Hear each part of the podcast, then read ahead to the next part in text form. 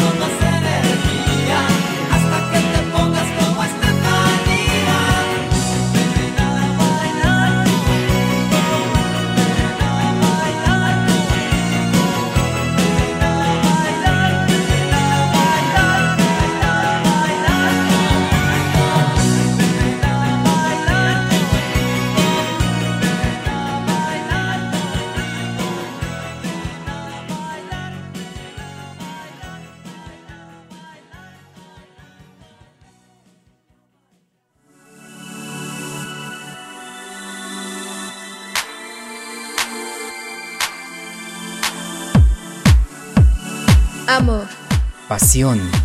ciento veinte minutos con el gusto por la música de cinco décadas. Melomanía.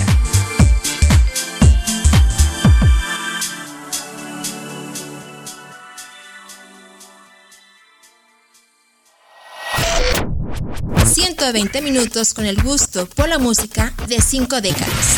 Melomanía.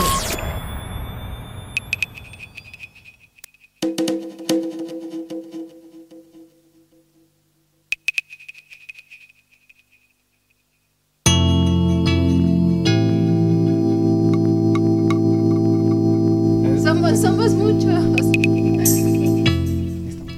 Amigos, ¿qué tal? Bienvenidos a este martes, no martes, viernes veintitrés de junio. Amigos, muchísimas gracias por estar esta tarde en Melomanía, una tarde bastante calurosa, ¿no es así, Marco? Muy buenas tardes. Ay, háblame de calor, yo que vengo de la calle ahorita. Buenas tardes a todos, melomaníacos, ¿cómo están? Bienvenidos a esto que es Melomanía, el programa número cuatro de Anita. La verdad se ha ido muy rápido y con muy buenas satisfacciones y comentarios por parte de todos los amigos del grupo de Melomanía de Energy Radio F M. Y como lo vinimos adelantando desde el día de ayer, tenemos aquí a Trixie ya eh, preparada, está haciendo la tarea, a último minuto como buena mexicana haciendo la tarea. Como todos antes del examen, estudiando y haciendo como nuestro pequeño el guión, acordeón, ¿no? Por no decir acordeón, digamos guión. Pero sí, aquí está Trixie. Trixie, ¿cómo estás? Bienvenida a Melomanía. Gracias a... A Master, a Dianita, buenas tardes a todos, gracias por acompañarnos, bienvenidos. Amigos, pues empezamos con una rola que era de Shabadaba, este grupo mexicano que creo que fue la única rola que, que pegó de este grupo, este Master, pero muy buena la verdad. Sí, esta es una rola de mil novecientos ochenta y siete. Yo ochenta y cinco ochenta y seis, si por, no me por equivoco. Ella, sí, ajá. Así es. Muy buena rola de este grupo de Shabadaba. Y de hecho creo yo que eh, gente, pues ahora sí que mi, mis centenados, o sea, la gente, todos los de nuestra rodada escuchamos la, a Chavala en algún momento. Los contemporáneos, ¿no? Para contemporáneos, que no sí, para que no escuche así tan despectivo, ¿no? Así es. Pues amigos, damos bienvenida, que ya nos escucha aquí el buen Víctor Díaz desde la calurosa ciudad de Querétaro y también el Conta allá en Monterrey, creo que se están asando. Nos quejamos y me comentaba el Conta que llegan eh, a partir de las tres de la tarde a unos cuarenta grados aproximadamente. Se, se están asando en su jugo, literalmente. Y ¿eh? aquí por veintitrés, veinticuatro estamos nos un poquito muriendo, quejando. ¿Eh? Ay, ¿qué le pasa al clima? ¿No? Está, está muy loco, pero sí, saludo a todos ellos y no sé a quién tengas más en línea. Sí, saludo aquí a Nelly Martínez, mi hermana, ya está también escuchando aquí presta en Melomanía. También mi buen amigo Alejandro Vázquez y Ale Mejía, que siempre está posteando en el grupo de Melomanía.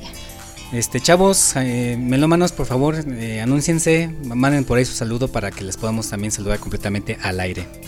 Así amigos, también eh, Trixie como buena eh, pues colaboradora trajo regalos, así que un poco más adelante estaré eh, fotografiando para que estén atentos a la plática del día de hoy. Y también tiene unas propagandas buenísimas. ¿Cómo se llama eh, el sitio que estás anunciando para tus propagandas, Trixie? Bueno, son propagandas que yo tengo de los años ochenta, de un lugar buenísimo, bueno para bailar, para escuchar música, lo bueno que llegaba de rock a México, que era el lugar, el numerito, el nueve, el bar, el disco bar, el nueve, que estaba ubicada en la calle de Londres ciento cincuenta y seis, en la Zona Rosa. O sea que todavía está el bar en funcionamiento. No, no, no. En los años ochenta el bar fue cerrado. Eh, eh, a, casi a finales y principios finales de los ochenta y principios de los noventa el, el bar fue cerrado.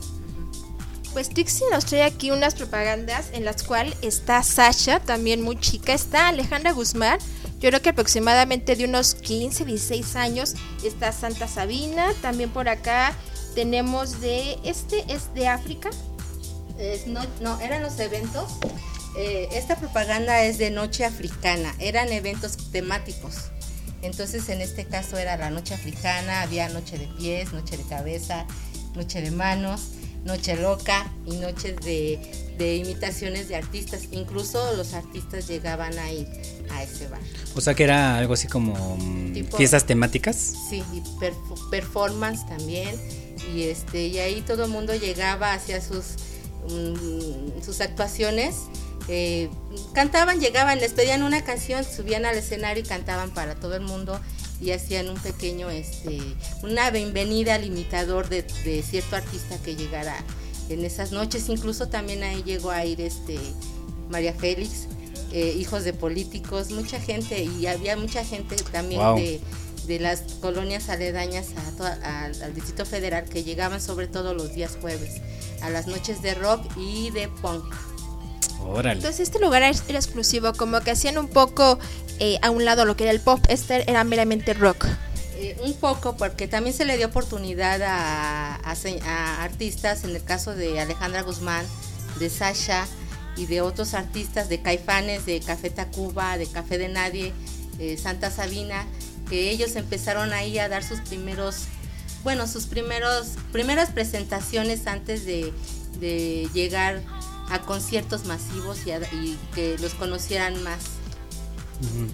Además, os comentabas que tú vivías en la eh, Zona Rosa, ¿no? Entonces, para ti los bares de ahí, pues, eran cosa de todos, bueno, no todos los días, pero sí de los fines de semana que tú frecuentabas. Sí, entre ellos, bueno, estaba el bar El Nueve, eh, Rock Stock. Claro. Ajá, y que era sobre todo más para disfrutar la música que venía de, de eh, música europea y de otras partes de... Uh-huh. En otros países. ¿Te acuerdas dónde estaba? En, en Génova, el número no lo recuerdo, en Génova, pero... Rock Stock, en la Rock Stock, ajá. ¿No estaba en una esquina? Eh, sí. ¿Ahí sobre Reforma? Eh, n- perdón, Niza, Niza, Niza, Niza y Reforma, ajá. Niza y Reforma, ahí estaba Rock Stock, ajá. Y ahí pues llegamos, también eh, llegaron a abrir ahí los este, Bonnie, los Enemigos del Silencio. Oh, claro. Fueron los primeros que dieron concierto ahí. Y pues en vivo, y después nos ponían la música de D Js. Música muy buena de grupos mexicanos, de rock mexicano, de, de por ejemplo, de Talking Heads, de Duran Duran, de David Bowie, de varios grupos por el estilo. Y bailábamos también mucho rock en español, porque para escuchar rock pop como Flans, como Miguel Mateos, como los Enanitos Verdes, Eh, eh, Fandango, esos grupos, como eh, para escuchar esos grupos y bailarlos, yo iba a las tardeadas de los domingos, que empezaban a las cinco de la tarde y terminaban a las diez de la noche. En Zona Rosa había el Circus, el Papas, donde acudíamos, y otros lugares que era como por ejemplo el Tiffany's, que estaba enfrente del Hotel de México. También ahí pues bailábamos mucho rock pop y eh, pop y rock, ajá. Y de esos, de, de, bueno, de tantos conciertos o tocadas que fuiste, ¿recuerdas alguna en especial, alguna, alguna anécdota? Ah, sí, bueno, yo me acuerdo más de una a la que fui, que era de en la en el L U C, que era la carcajada de la Cumbacha en Ajá. Perpetua e, e Insurgentes. Yo fui a escuchar a La Polla Records, un, ah, un grupo, grupo español. Pop español, que todo mundo compramos. Grupo punk, ah, claro. perdón, punk. Punk, ajá. Ajá, español, y, y compramos boletos, este, pues no muy, bueno, un poco accesibles. Y bueno, pues llegamos, el lugar es, no es muy grande, se atiborró el lugar, que a tal grado de que La Polla ya no quiso tocar. ¿Por qué? Le, dio, le entró en pánico. No, lo que pasa es que el baterista era asmático. Ah, de verdad. Se sintió mal. Qué horror, claro, sí, sí. Tanta gente. Sí, se sintió mal. Y pues dijeron que ya no iban a tocar, y todo el mundo furioso, que hicimos ahí un sanguintín. Se incluyó Trixie. Sí, sí, porque pues todos estábamos en expectativa, contentos de que íbamos a escuchar a La Polla Records, a gritar, a cantar y, y pues a disfrutar el concierto, ¿no? Pero nos quedamos con las ganas. ¿Qué te imaginas estar esperando tanto para que resulte eso? Digo, bueno... No, son humanos, me, obvio, me por imagino supuesto. A Trixie así, dando codazos, patadas, loca, ¿no? Mordiendo, o sea, no, no, no. Eh, a ver, mi entrada, regrésenme mi entrada. Sí, sí, por supuesto. Sí, porque esa vez yo tuve que vender mi Walkman. Oh. Los sacrificios, uh-huh. Claro, que hace uno, ¿no? Sí, porque pues yo iba a la prepa, yo no, no pues no trabajaba, ¿no? Entonces mis papás me daban dinero, pero no no, no podía juntar el dinero para... Pero Trixie te lo daban para tus pasajes, no para que te fueras a concierto. Bueno, sí, pero sí lo junté y pude tener mi, mi, mi, mi salvoconducto, pero no, no lo escuchamos, no escuchamos a La Polla Records. Y mi dinero voló. Como todos los que, que estaban que, ese día. Qué pena, ¿no? Sí. Es que digo, se trate de género que se trate, siempre cuando el artista, bueno, uno siente, ¿no? Te falla, uh, o sea, es, o sea, como que el fin del mundo, ¿no? Además, siendo uno tan chavo y con tantas expectativas y tanta, pues tanta fuerza, en verdad, te vas contra ellos, ¿no? no eh, eh, digamos que no entiendes las razones en ese momento. No, claro, claro, pero fue divertido porque eh, he encontrado amigos en Face que comentamos, hemos comentado esa anécdota, hoy en día nos da risa y recordamos, ¿no? Porque qué barbaridad que hicimos, pero fue la reacción lógica de... Uh-huh. Del, del momento. Sí, sí, muy divertido ese, o sea, el concierto lo dimos nosotros, no La Polla Records. Totalmente. O sea, Trixie recuerda con sus cuates, ¿no? ¿Te acuerdas cuántos vidrios rompimos? ¿Te acuerdas no, de cuántos hombre. golpeamos? No, hombre, este, después, fue un slam muy loco. porque se había una reja que se tiró, rompieron las, las puertas, las ventanas y pues ahí llegaron, nos sacaron a todos, ¿sí? O sea que también mucha mucha euforia. Sí, sí mucha, mucha, euforia. mucha pasión. Este, ¿esto en qué año fue? Eh, no recuerdo, fue en el en, no, finales de los ochenta. No recuerdo bien el año. El año no lo recuerdo. Amigos, dice Trixie, prefiero olvidar, ¿no? Hay cosas. Sí, es en mi negro, mi negro pasado.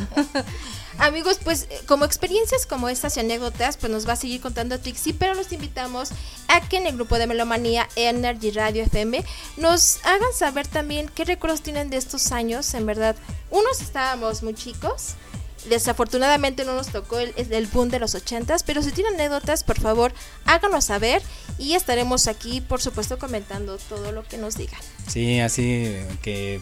que quiero ir, quiero ir a ver a Polimash, a ver, bueno, tienes que lavar los trastes, tienes que ser, o sea, sí, o sea, que nos platiquen lo que hacían, claro, ¿no? Sí. Claro, o sea, en mi, en mi etapa cuando me tocó ver Sunset en el ochenta y cinco, eso fue lo que hice, toda una semana, así bien portadito en la casa, haciendo mi quehacer y todo, para que llegando al sábado, ahí estaba ya, esperando el concierto de Sunset. Y padre que también militar. Tuviera a, a asma y tampoco te quedaras... Te quedas no, con las ganas de no, verlo. No, bueno, ese es un equipo de audio, o sea, fue la verdad que un momento muy maravilloso, lo recuerdo mucho y, y es muy padre, la verdad, la, la primera vez, ¿no? Sí, sí. Pues amigos, vamos a, a seguir con el programa, pero Trixie va a seguir eh, contándonos estas buenas anécdotas, vamos a escuchar mucho de lo que son los años ochenta y no se vean, tenemos eh, también... Aquí César Aceves nos está escuchando y también Albert Bir está ya en sintonía de Melomanía. Sí, saludos a Albert y a César. Me mandaron el saludo hace ratito, y hace diez minutos y mira. Apenas ahorita. Apenas estoy viendo. Pues bueno. Vámonos este, con más música, Marco, ¿te parece? Eh, vamos con... Las efemérides, efemérides, por favor. Claro que sí. Y regresamos a Melomanía, son las seis con veintiséis. Vámonos.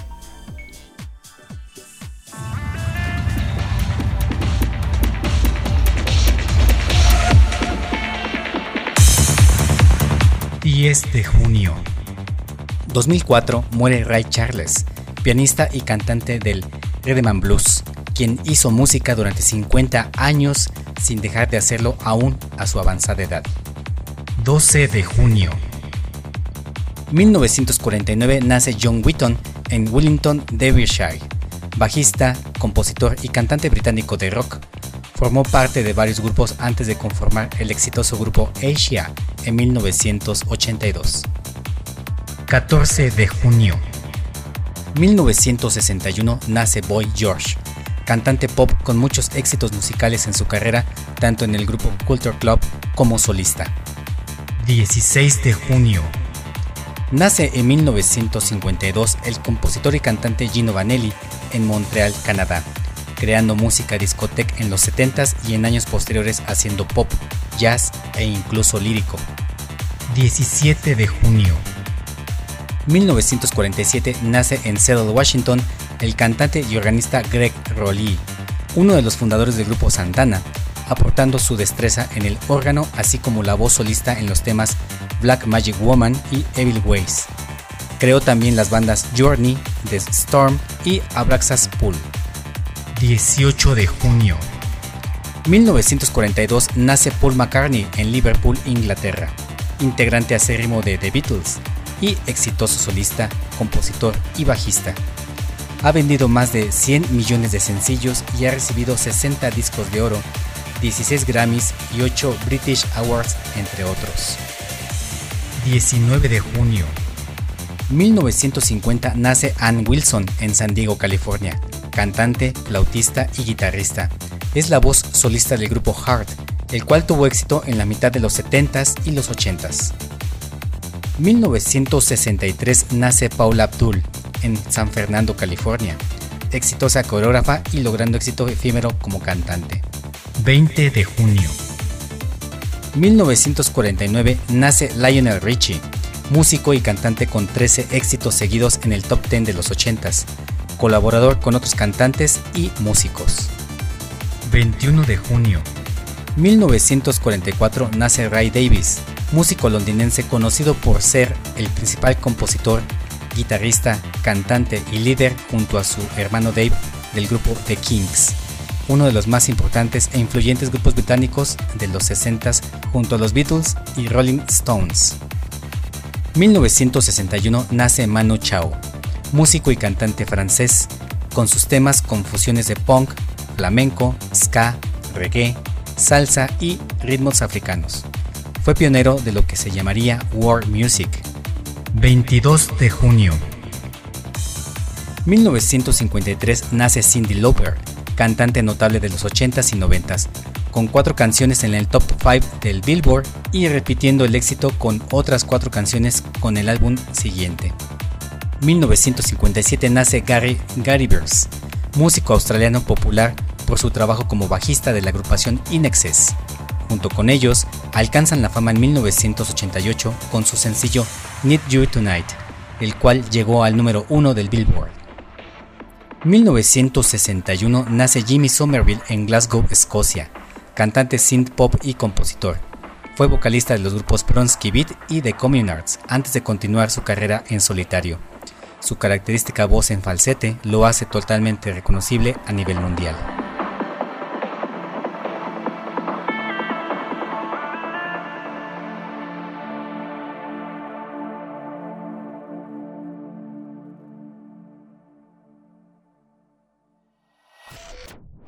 ciento veinte minutos con el gusto por la música de cinco décadas. Melomanía.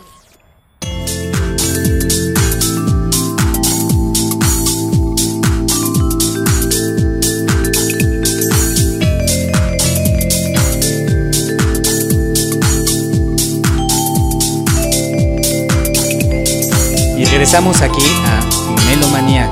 ¿Cómo están todos ustedes? ¿Qué andan haciendo? ¿Ya se están reportando? ¿Ya se, ya se reportaron varios, verdad, Dianita? Así es, por favor, saludo eh, pues a mi buen amigo Guillermo Carrillo Aguilar, también el señorito Ángel Ramos, Zúñiga, Lalín Mix, Ale Mejía, Víctor Díaz, también está por acá el señor Adam Fonseca y también Lalín Mix, muchísimas gracias por acompañarnos.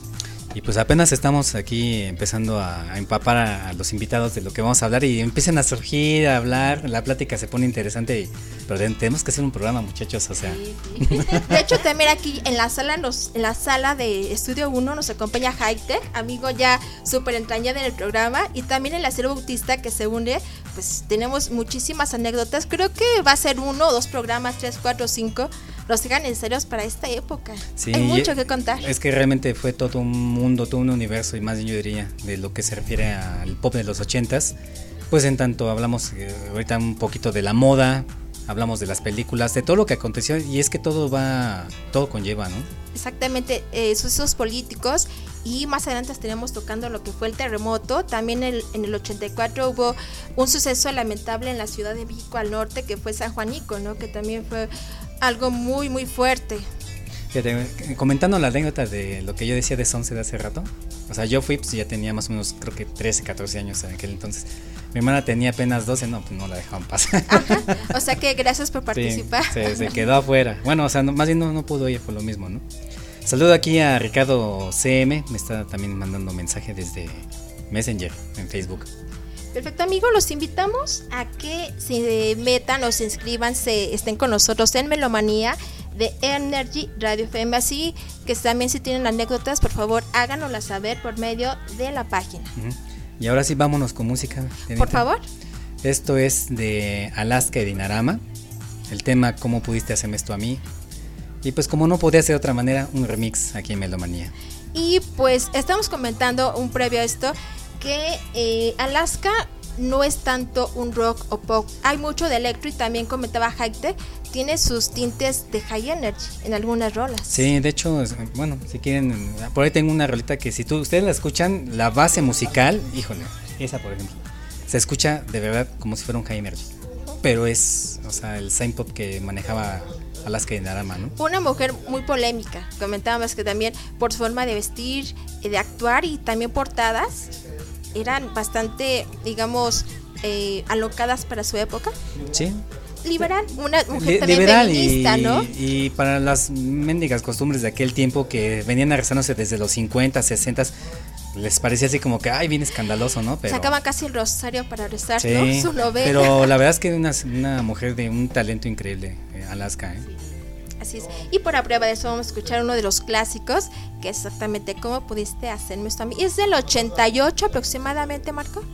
Este, me saca High Tech, sí, ¿verdad? Aprox. Sí, más o menos. ochenta y siete, ochenta y ocho. Ahorita les, amigos, les paso bien el están en Melomanía, son seis veinticuatro. No se vayan y, por favor, sus anécdotas, estaremos esperándolas. Alaska de, Alaska de Dinarama, ¿cómo pudiste hacerme esto a mí aquí en Melomanía? Vámonos.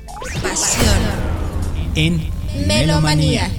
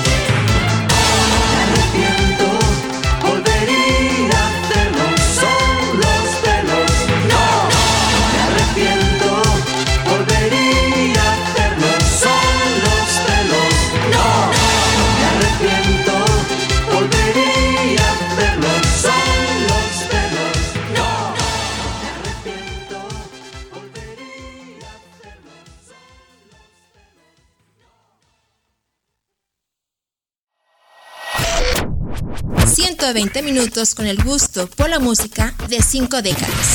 Melomanía.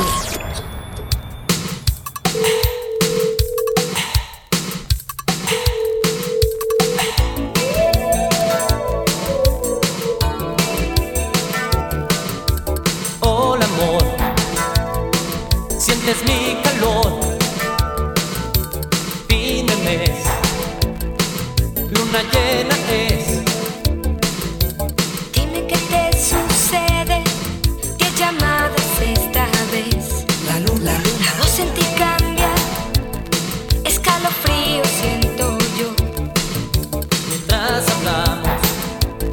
La luna otra vez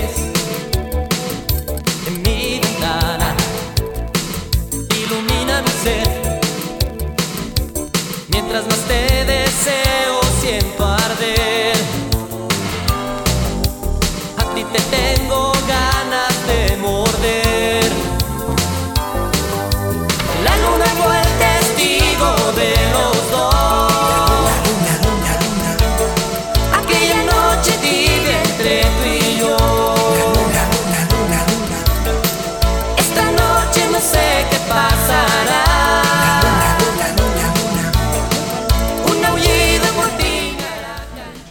Bueno, pues seguimos aquí en Melomanía. De verdad, si vivieran aquí tras bambalinas, bueno, ya le tocó a César ver todo el desarrollo que se hace, ¿no? Todo lo que platicamos, la, lo que se surge, las anécdotas, es padre.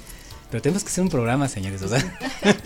Creo que sí da, da para mucho ese tema. Y bueno, por supuesto que tenemos aquí invitados que vivieron en su apogeo y tienen mucho, mucho que contar. Así es.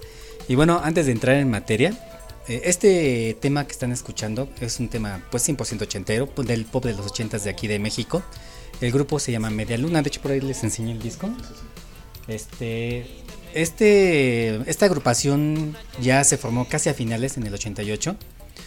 Y lo que les platicaba hace rato es que eh, ellos surgen de un grupo de jóvenes donde eh, Televisa empezó como que a querer sacar más y más este, exponentes, ¿no? O sea, empezar a, a jugar ahí con eso. El, pro, el problema es que ellos no tuvieron el éxito que esperaban. ¿Por qué?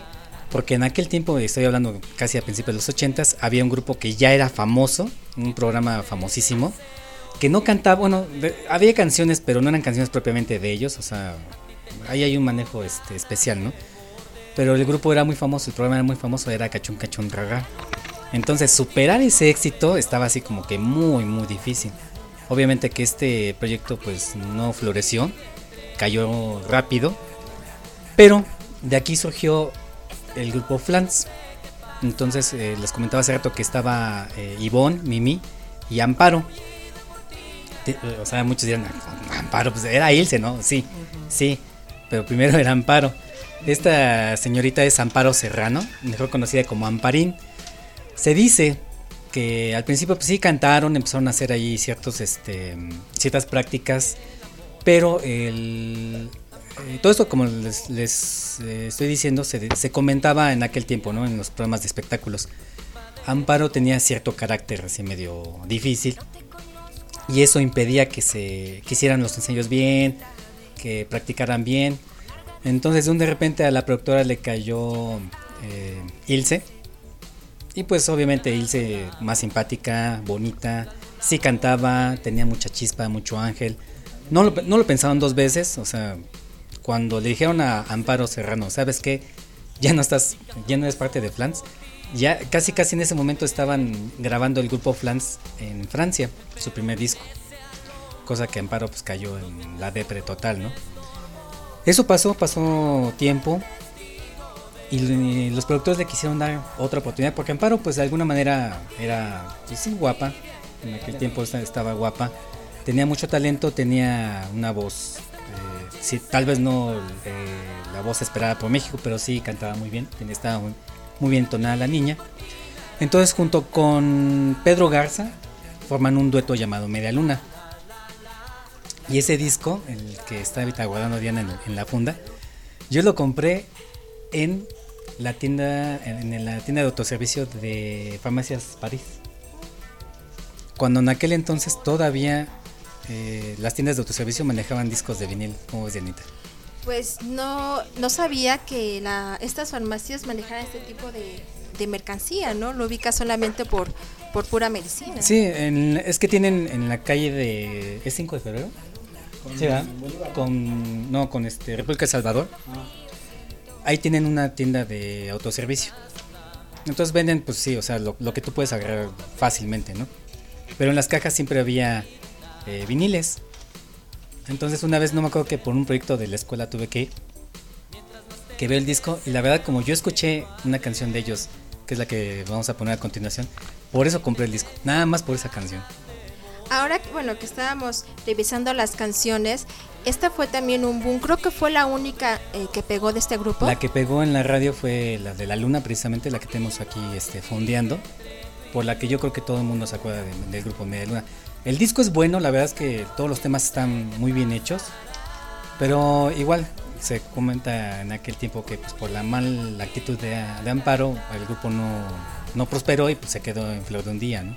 Entonces solamente fue su único disco y su único éxito, ¿no? Así es.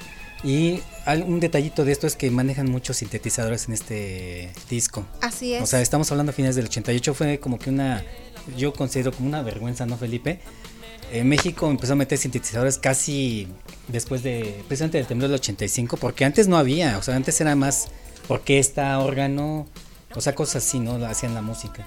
Lo que sucede es de que me imagino que nos quedó mucho la cuestión de los setentas. Uh-huh. Y por ejemplo, así programas es, como el clásico Siempre en Domingo, como que era para mucha gente, según era la pauta a seguir en todas partes. La radio en México también incluso tenía esa, esa particularidad de seguir cosas como que aferrándose a lo que había pasado en los setentas. Entonces, mucha música que se hacía en México, a pesar de que se hacían en estudios de grabación que siempre presumían que en Nueva York, Francia, en Miami, en Mónaco, en Italia y demás, España, que incluso se iba a grabar siempre, por ejemplo, José José, Yuri, todos, o sea, muchos artistas mexicanos se iban allá a grabar, pensando justamente que iba a ser como algo pues de mejor calidad, pero a lo que voy, como bien dices, tienes toda la razón, nos, como que en, en cierta parte nos estancamos, uh-huh, en cuestión de música en México, y eso, eso fue a la postre lo que en los noventas empezó a bajar todavía más de calidad la música mexicana, siendo que, como dijimos en alguna ocasión, en los cuarentas la música mexicana fue el parteaguas de, de muchas cosas. Así es. De hecho, los mejores, o actualmente de los mejores eh, intérpretes eh, y autores han sido mexicanos. Agustín Lara, eh, el señor eh, eh, Armando Manzanero, por ejemplo. O sea, muchas, muchas eh, que hemos hablado en otros programas tuvieron como que la raíz profunda de la, mus- de la buena música mexicana. Y en los ochentas, como tú bien dices también, es como que todo cambia, todo se, todo viene, todo hay, hay de todo, hay de todo un poco. Hay, hay cosas que incluso llegan a cambiarse también. Viene una nueva era también, por ejemplo, de, de música, de las cosas sociales, los presidentes, las películas, eh, la televisión misma cambia, también empieza también a cambiar. Hay muchos programas que también ya empiezan a caer, ya también se dejan de repetir las series de los sesenta, setenta. Uh-huh. Sí, sí, sí. Se empiezan ya también a repetir otra vez, como que queriéndose estancar otra vez. Hay un... Había en ese entonces, ya para acabar el tema, había en ese entonces eh, en veinticuatro horas un noticiero de Jacobo Solodowski. Cada año él te, le, le ponía un, un título a lo que iba a, a hacerse durante todo el año, ¿no? Y en esa ocasión me acuerdo que en los ochentas, al ochenta y seis, ochenta y siete, algo así, le puso La historia tiene prisa. ¿Por qué? Porque decía Jacobo, es que hay cosas que están pasando en, este, en, esta, en esta década, que son cosas que primero no nos, no nos visualizábamos ni, ni, ni, ni imaginábamos, pero también hay cosas que siguen siendo como que estancadas, y una parte precisamente por eh, desgracia por desgracia fue la música. Así es. Y bueno, pues el grupo este de Media Luna, de, bueno, ese, ese fue como que en un chispazo metían sintetizadores, y esta canción que les voy a poner a continuación precisamente mete mucho en el intro el sintetizador, que yo creo que eso fue lo que también fue una de las causas. Y, y es que termino comparando siempre, ¿no? Ajá. Por la que escuchábamos la música pop de aquel entonces mexicana, y de repente entra el High Energy en el mismo año. No, pues, o sea, ¿con quién me voy, no? La comparación, exactamente. Sí, o sea, los, los sintetizadores los sintetizadores siempre eran así como que nos llamaba la atención, ¿no? La música así muy... Decíamos, este, la, musica, la, música, la música moderna, ¿no? Y bueno, pues ya para no entrar más en detalle, vámonos con esto que se llama Luz de Neón con el grupo Media Luna. Y seguimos aquí en Melomanía.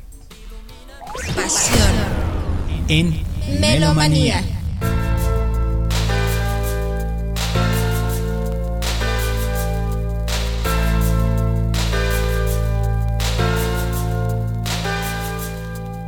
Tiembla mis manos y tiembla mi voz. Me acerco ahora con gran decisión. Nuestras miradas encuentran amor.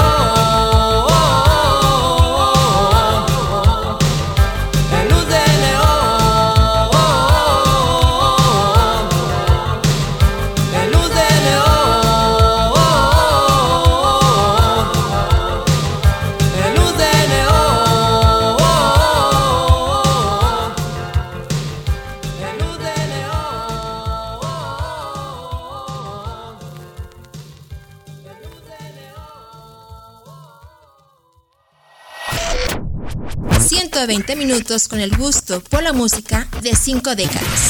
Melomanía. Pasión en Melomanía.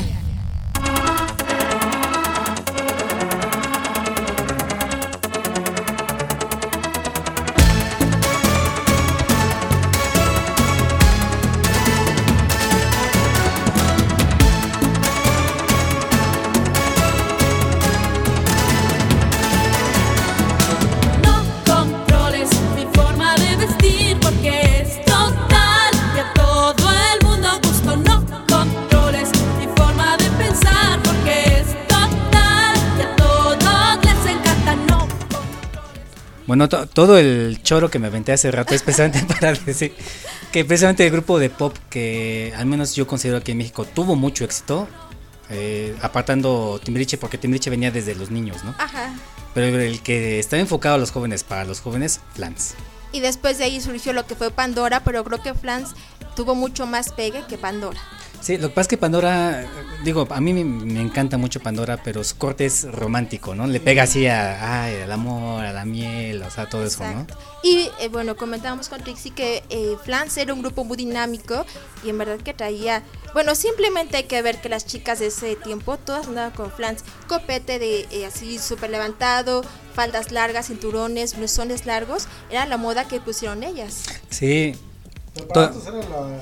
Perdón.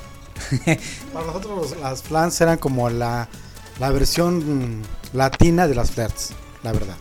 Hasta el nombre, ¿no? Curiosamente, fíjate qué curioso, Flans, mm. Flirts. Y también eran tres niñas, y también era una rubia, una morena y, y una, una pelirroja, pelirroja. Sí. Y donde la güera era la que más resaltaba y la morenita era la más onza, la verdad. Digamos que, que algo que ver con racismo. Sí, bueno, a, a lo mejor no, y yo creo que no era ese como que el objetivo, pero... El estereotipo, ¿no? Eh, yo, yo creo que el casting que... El, ah, ¿se dice casting? ¿Cuál es Exacto. la palabra en español de casting?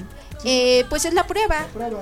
La, la, la prueba que hicieron para escogerlas para hacer el grupo Flans, siento yo que fue lo ideal, porque las tres embonaban, encajaban y uno las veía dar sus espectáculos así eh, ante la gente y, y todas ellas así desinhibidas, dándole así como que otra forma de ver un espectáculo, ¿no? Y en cierta parte también era como que combatir la tendencia de hombres eh, grupo, eh, de grupo que en aquel tiempo predominaba, ¿no? Estamos hablando de Menudo, acá este el, el señor este Eleazar, Eleazar le, o sea, sus amados chamos. Que estaba, que te habían comentado en el azar, que del grupo Parchís, curiosamente también ellos son meramente, meramente ochenteros. Uh-huh. Uno de ellos, en verdad no hubiera imaginado, era Enrique Bunbury, cantante de Héroes del Silencio. O sea, empezó de popero, de niño. Sí, es, es el, el penúltimo de los chiquitos, ¿no? Eh, no, no, al no, no, de Oro, ¿no? Ándale, ese mero, Enrique. O sea, es que lo conocíamos como Enrique y ya. Enrique, eh, pero es Enrique, Enrique Bunbury, Bunbury, vocalista de Los Héroes. Así es. Entonces, eh, es realmente toda una ciento veinte minutos con el gusto por la música de cinco décadas. No, o sea, se, seguimos hablando. Ah, perfecto. Y bueno, eh, hablar de pop, eh, creo que una parte importante de los ochentas fue el surgimiento de M T V, porque cambió totalmente la forma de ver televisión y atrajo a los chicos Eh, que no estaban acostumbrados a tener un canal propiamente de ellos, donde, donde pudieran ver videos que venían de Estados Unidos principalmente y Europa. Entonces y era exactamente, era un vínculo bastante, bastante fuerte en M T V, y cambió la forma de ver televisión. De hecho también este, eh, al final de la programación de Canal cinco pues pasaban videos. Empe- yo empecé a ver los primeros videos en Canal cinco con este con las Pointer Sisters, eh, luego después fue Lionel Richie y después el boom de Michael Jackson, Thriller. Sí, precisamente eh, el, la tendencia pop, eh, el término pop como se llama o como lo estamos entendiendo en la actualidad, viene ya desde los cincuentas, quedamos en finales de los cincuenta aproximadamente, ¿no? Y es precisamente por lo que en aquel tiempo eh, la música británica, Eh, ellos tenían ya o empezaba a formarse sus primeras canciones eh, del término pop, ¿no? O populares, que es lo que significa pop, ¿no? Pop popular, así es. Y pues esa tendencia se fue eh, haciendo en cada parte del mundo, en cada país. Y fue como que involucrando no solamente música, lo que veníamos platicando hace rato cuando empezamos, vino involucrando moda, vino involucrando lo que veíamos en aquel tiempo en el cine, por ejemplo. Así es. La forma de vestir, la forma de peinarse, la forma, muchas cosas, ¿no? O sea, como que es todo un eh, una serie de consecuencias cuando llega la música pop, ¿no?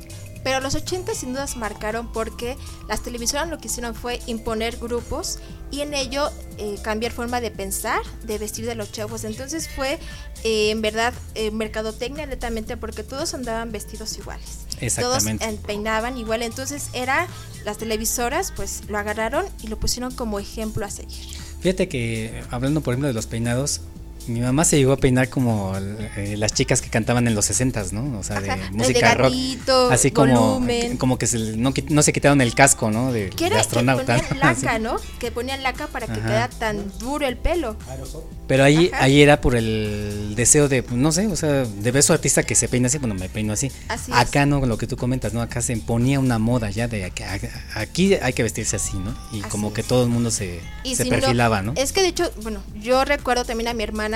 Eh, cuando iba a comprar, creo que había ropa nada más de esa o de esa, no había nada más, solamente cambiaban los colores, un poco el diseño, pero las tiendas estaban plagadas de ese tipo de, de, de ropa. Y así como que poner un ejemplo de los ochentas, y así, y así lo voy a poner como tal. Yo creo, una, por ejemplo, una película que impuso pues tanto la música como la moda y todo lo demás, el, eh, hablando mucho de lo que es mercadotecnia, Los Cazafantasmas. Ah, claro, Blockbuster. Porque, o sea, estaba inundado todo de pósters, de la, la música, de todo lo que venía de claro. eso, ¿no? Pero, sí. Bueno, sí, también otra película que fue clásica ese tiempo fue Terminator, ¿no? Sí. Al, Alien, Alien, una Alien de los setas, pero igual, ¿no? E T, que fue en el ochenta y dos, claro. Volver al futuro. Volver al futuro. Las tres, la, las tres versiones de Volver al futuro. Ay, también recuerdo la moda de los patines. Ah, Historia sin fin, claro. Rollerboard. Eso viene también en los setentas, todavía disco, parte disco. De hecho, este la pareja sí, casi siempre de, de Don, John Travolta, Olivia Newton-John, hizo también una versión y hizo también videos de ese, de ese tipo de concepto. Lo que sí marcaba hace rato Dianita era acerca de lo de M T V. De definitivamente ese programa nos marcó en el sentido de por fin ver en, en pantalla al artista. Yo en una ocasión que hicimos un programa con, Mari, con Marco, perdón, hablamos acerca de que yo cuando vi por primera vez a las Flirts en ese programa cantando la canción de Jukebox, o sea la rocola, Don't Put Another Dime in the Jukebox, o sea no pongas otra moneda en la rocola, así se llamaba la canción. Cuando yo las vi por primera vez, o sea me impresionó tanto que dije, ellas son, por fin las estoy viendo moverse, porque en ese tiempo en los ochentas había muy poco lo que eran los videos para ver a los artistas. Entonces ese programa de M T V que en, en México al principio sí sacó todo lo que era totalmente de, de cualquier artista, de cualquier, cualquier género, más adelante en México se desvirtuó un poquito a ponerle ya el M T V latino, ¿no? Pero en los ochentas sí ver esos videos y ver por fin, como te insisto, al artista moverse, cuando siempre lo habíamos visto en el, en el disco, tan bien rígido, pues era también impresionante. Sí, y sobre todo era la presentación ante el público y ver cómo estaba vistiendo, ¿no? Y la gente empezaba como que a adoptar esa forma de vestir también, ¿no? O sea, era, era todo era una, una cadena de consecuencias, ¿no? Pum, pum, pum. Y fíjate que, que, que marcó en ese tiempo, yo considero, a mi punto de vista, la moda de la vestimenta de las, de las mujeres fue Madonna. El disco que salía, que sacaba Madonna, con ese disco y con esa con ese tipo de vestimenta en sus conciertos de, que hacía para promover ese disco, todas las chavas en aquel tiempo vestían como Madonna. Era como que el, el seguir a Madonna, así como fue en su tiempo, digo, con todo respeto a Marilyn Monroe, uh-huh. Madonna fue en los ochentas igual la que marcó la pauta de las modas, incluso de los de los muchos este eh, diseñadores de ropa, tanto mujeres como de hombres, m- m- siguen una parte de lo que hacía Madonna. Y tal vez por qué pegó tanto, porque los jóvenes de ese tiempo estaban como ávidos de encontrar algo propio, porque venía a lo mejor muchas canciones Melosa, mm. Emmanuel, Camilo Sesto, y ellos llegaron como el boom, a lo mejor un poco de rebeldía, fue por mm-hmm. eso que pegó tanto. De rebeldía y, a, y hablar y tratar en sus canciones temas que eran como que tabú en la sociedad, ¿no? O sea, como... Bueno, Madonna eh, fue un, un boom, hay varios, eh, la vez pasada no recuerdo... Virgin. Eh, saqué, uh, publiqué un video de Madonna donde es meramente sexual y pues la chica la, no recuerdo la canción no la chica material la chica material no, no. Hay, eh, hay un video donde ella se muestra con, como con un trío es es eh, al este color eh, no, rec, no recuerdo la canción pero sí está, está netamente eh, las poses, ella con un chico, después con una chica, ella se uh-huh. muestra desnuda y el video es muy bueno a pesar y la canción es muy cachonda. Exactamente. ¿Qué te parece lo que comenta aquí, Capo? eh, bueno, mientras en lo que encontramos el, uh-huh. el mensaje, saludo a mi buen amigo Ricardo Lugo, a Hans, que dice que ya está aterrizando y escuchándonos, también a Rodrigo Zúñiga Torres, él fue un ganador la semana, hace quince días, hace quince días. Su compacto, ajá. Gracias por escucharnos, a Juanita Zavala también está aquí presente, y a todos los amigos que están por aquí también. Juan Manuel Jaques García ya está sintonizando Melomanía. Ah, saludos, Juan. Él es ahora sí que casi vecino acá en la en la, en la Guerrero. Ah, perfecto. O sea, aquí a unas cuadritas. Y también los eh, y menciona... el buen Plaza, eh, eh, el Héctor Plaza, Héctor el buen Plaza. Capo de Capos, yo le digo, el Capo ah, de Capos. ¿Él es, él es el Capo? Ajá. Ah, fíjate. El famoso gusto. Capo. No lo conocía por su nombre artístico. Sí. Platicando lo que decíamos hace rato de los sintetizadores, eh, Héctor nos dice... Ya había sintetizadores desde antes, y el problema del estancamiento, bueno, lo que comentabas tú, ¿no? Se debió a que Raúl Velasco tenía el poder de conjuntar a todos los productores. Así Tanto así que cuando bloquean las presentaciones de Humberto Cabañas, los argentinos, don, pa- don Raúl se los aplicaba igual. Esa es la razón por la que los argentinos dejaron de aparecer en México. En parte. En parte, ¿no?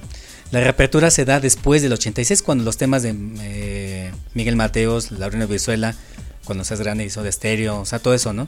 Eh, Vitorino con el tema de Vitaminas, o sea, ahí ya como que fue otro, otra Vitorino forma de pensar, ¿no? Era, era mexicano. Era, ¿no? mexicano. El gordito, ¿no? Sí. Ah, no, pues que ah, perdón, es que es eso de Estéreo fi- ah, Feature Vitorino. Ah, ok. Featuring, o sea, bueno, el que cantaba, ¿no? Ah, sí, sí. Eh, luego dice aquí, los italianos influyeron más con Richie Poveri, sí, ¿no? En aquel mm. tiempo, ¿no? Y temas covers interpretados por Yuri, Pandora, Emanuel. Ya teníamos a los españoles Pedro Marín, Miguel Bosé, Iván. Es grabado el programa que otra vez. Pero él tiene, él tiene problema con ello. Creo que quiere que lo invitemos para que se saque de duda. Ya que estamos en vivo. Sí. Mira, también Juanita Sabrán nos comenta que Miguel Bosé también impuso, impuso muchas modas, porque cada vez que venía a México traía un look diferente y, y enseguida todos usaban ese look. ¿Y en los hombres? Sí. Saludos aquí a Harvey D J, dice ese Master. Saludos a todos en cabina de la de, de las buena, pero um, de, luego de repente así, quién sabe, raro. Aquí el César nos comenta, César Aceves. Dice, recuerdo que el primer programa de videos se llamó A Toda Música, Música para Tus Ojos, por allá del ochenta y uno, antes de M T V. ¿Te acuerdas de ese? ¿No era con Angélica Rivera? No, no, ese de Angélica Rivera era... Ah, no, se llamaba... ¿Videomúsica? Video, Videomúsica. ¿No? Videomúsica. Videomúsica se llama, sí, pero ese era. Sí, sí. Ese fue, ya vino como de ochenta y cinco, más o menos ochenta y cuatro para acá. Yo recuerdo el de Estrellas de los ochenta. Ah, ese era con, con Gloria Calzada. Uh-huh. Ah, claro. Gloria Calzada eh, condujo muchos programas de ese tipo, ¿no? Así es. Cuando precisamente vino Silvestre a México. Perdón. Cuando vino Silvestre a México en el ochenta y seis otra vez, justamente estuvo en ese programa, Estrellas de los ochentas, conducido por Marco, a Marcos Valdés y Gloria Calzada. Ah, Marcos Valdés, es verdad. El Marco, programa que, Marcos Valdés. Que después salía en M T V en, el, en México, se llamaba Alto Voltaje, salía en el Canal trece los viernes en la tarde. Órale. Pues ahí. Nos comenta eh, Víctor que si no es Erotic de Madonna, no recuerdo, Víctor. Eh, Apenas lo pusiste, ¿no? Esta sí, semana. Sí, lo puse la semana pasada y bueno, esta memoria. Voy a buscarlo, pero sí es un video muy bueno. La chica muy... Pues el, el que es ese y este de... de um, también de Madonna, donde está con un santo. Es ah, más reciente, claro. ¿No? Uh-huh. No, pero igual, o sea, el, el video como tal resultó súper escandaloso para o sea, la sociedad para que toda la religión católica, o sea, sí, sí, por no, no, supuesto, no. Era, de color el, era sacrilegio. O sea, ándale, era Sametín de Porres, ¿no? Sí sí, sí, sí, sí. No, o sea, realmente ese tipo de cosas era lo que presente como que rompía con todo lo que lo Todos que los venía, esquemas, ¿no? ¿no? De las bueno. niñas buenas que había aquí en México, bueno, ellas fue como la, pues la, la loca, ¿no? Es como, por ejemplo, después de ver a los, eh, a los burbujos, Y, y, y te pones a ver hasta Madonna, así como mi dedo, claro. Ya empezando así a cosas ya más eróticas, dices, ¿qué onda, no? Porque yo estaba viendo al Pichazón Zigzag y a la señora, a la bueno, como niño, ¿no? Dio portada y vienen a uno a moverle las cosas aquí en la cabeza de perversos, ¿no? Bueno, digo, ajá. Creo que uno era perverso, nada más despertaron esa parte, ¿no? Bueno, yo recuerdo también que Baby Batis, hermana de Javier Batis, rompió con la etiqueta de la cantante dulce de los sesentas. Mm. Eh, pues imitando a Janis Joplin. Uh-huh, sí. Ahí, ella fue la primera mujer que rompió con esa etiqueta. ¿Cuándo fue? No, no recuerdo. Uh-huh. Tanto escribe ahí Trixie sus notas y no se acuerda ahorita de nada. Es que nerviosismo. Sí, me ponen todas nerviosas. Ok, pues eh, seguimos entonces con música, Dianita, eh, ahora sí con Flans. Por favor, eh, comentando que es un grupo que innovó y que bueno, hace, me imagino, no, el año pasado estuvieron ellas en el auditorio, ¿no? Uh-huh, Nuevamente así. Se reencontraron treinta, treinta y cinco años después y las chicas pues siguieron teniendo el boom, ¿no? Ya de madres y abuelitas y hasta de hijas, pues fueron tres generaciones a escucharlas. Exactamente. Vámonos con esto que se llama eh, No Controles de Flans. Que también, curiosamente, eh, los Tacubos sacaron una versión de No Controles, ah, me ¿sí? quedo con Flans, definitivamente. Ah, necesitaría escuchar la, la de Café Tacuba, pero es que Flans pues es Flans. Flans es Flans. Vámonos, No Controles, aquí en Melomanía. Melomanía.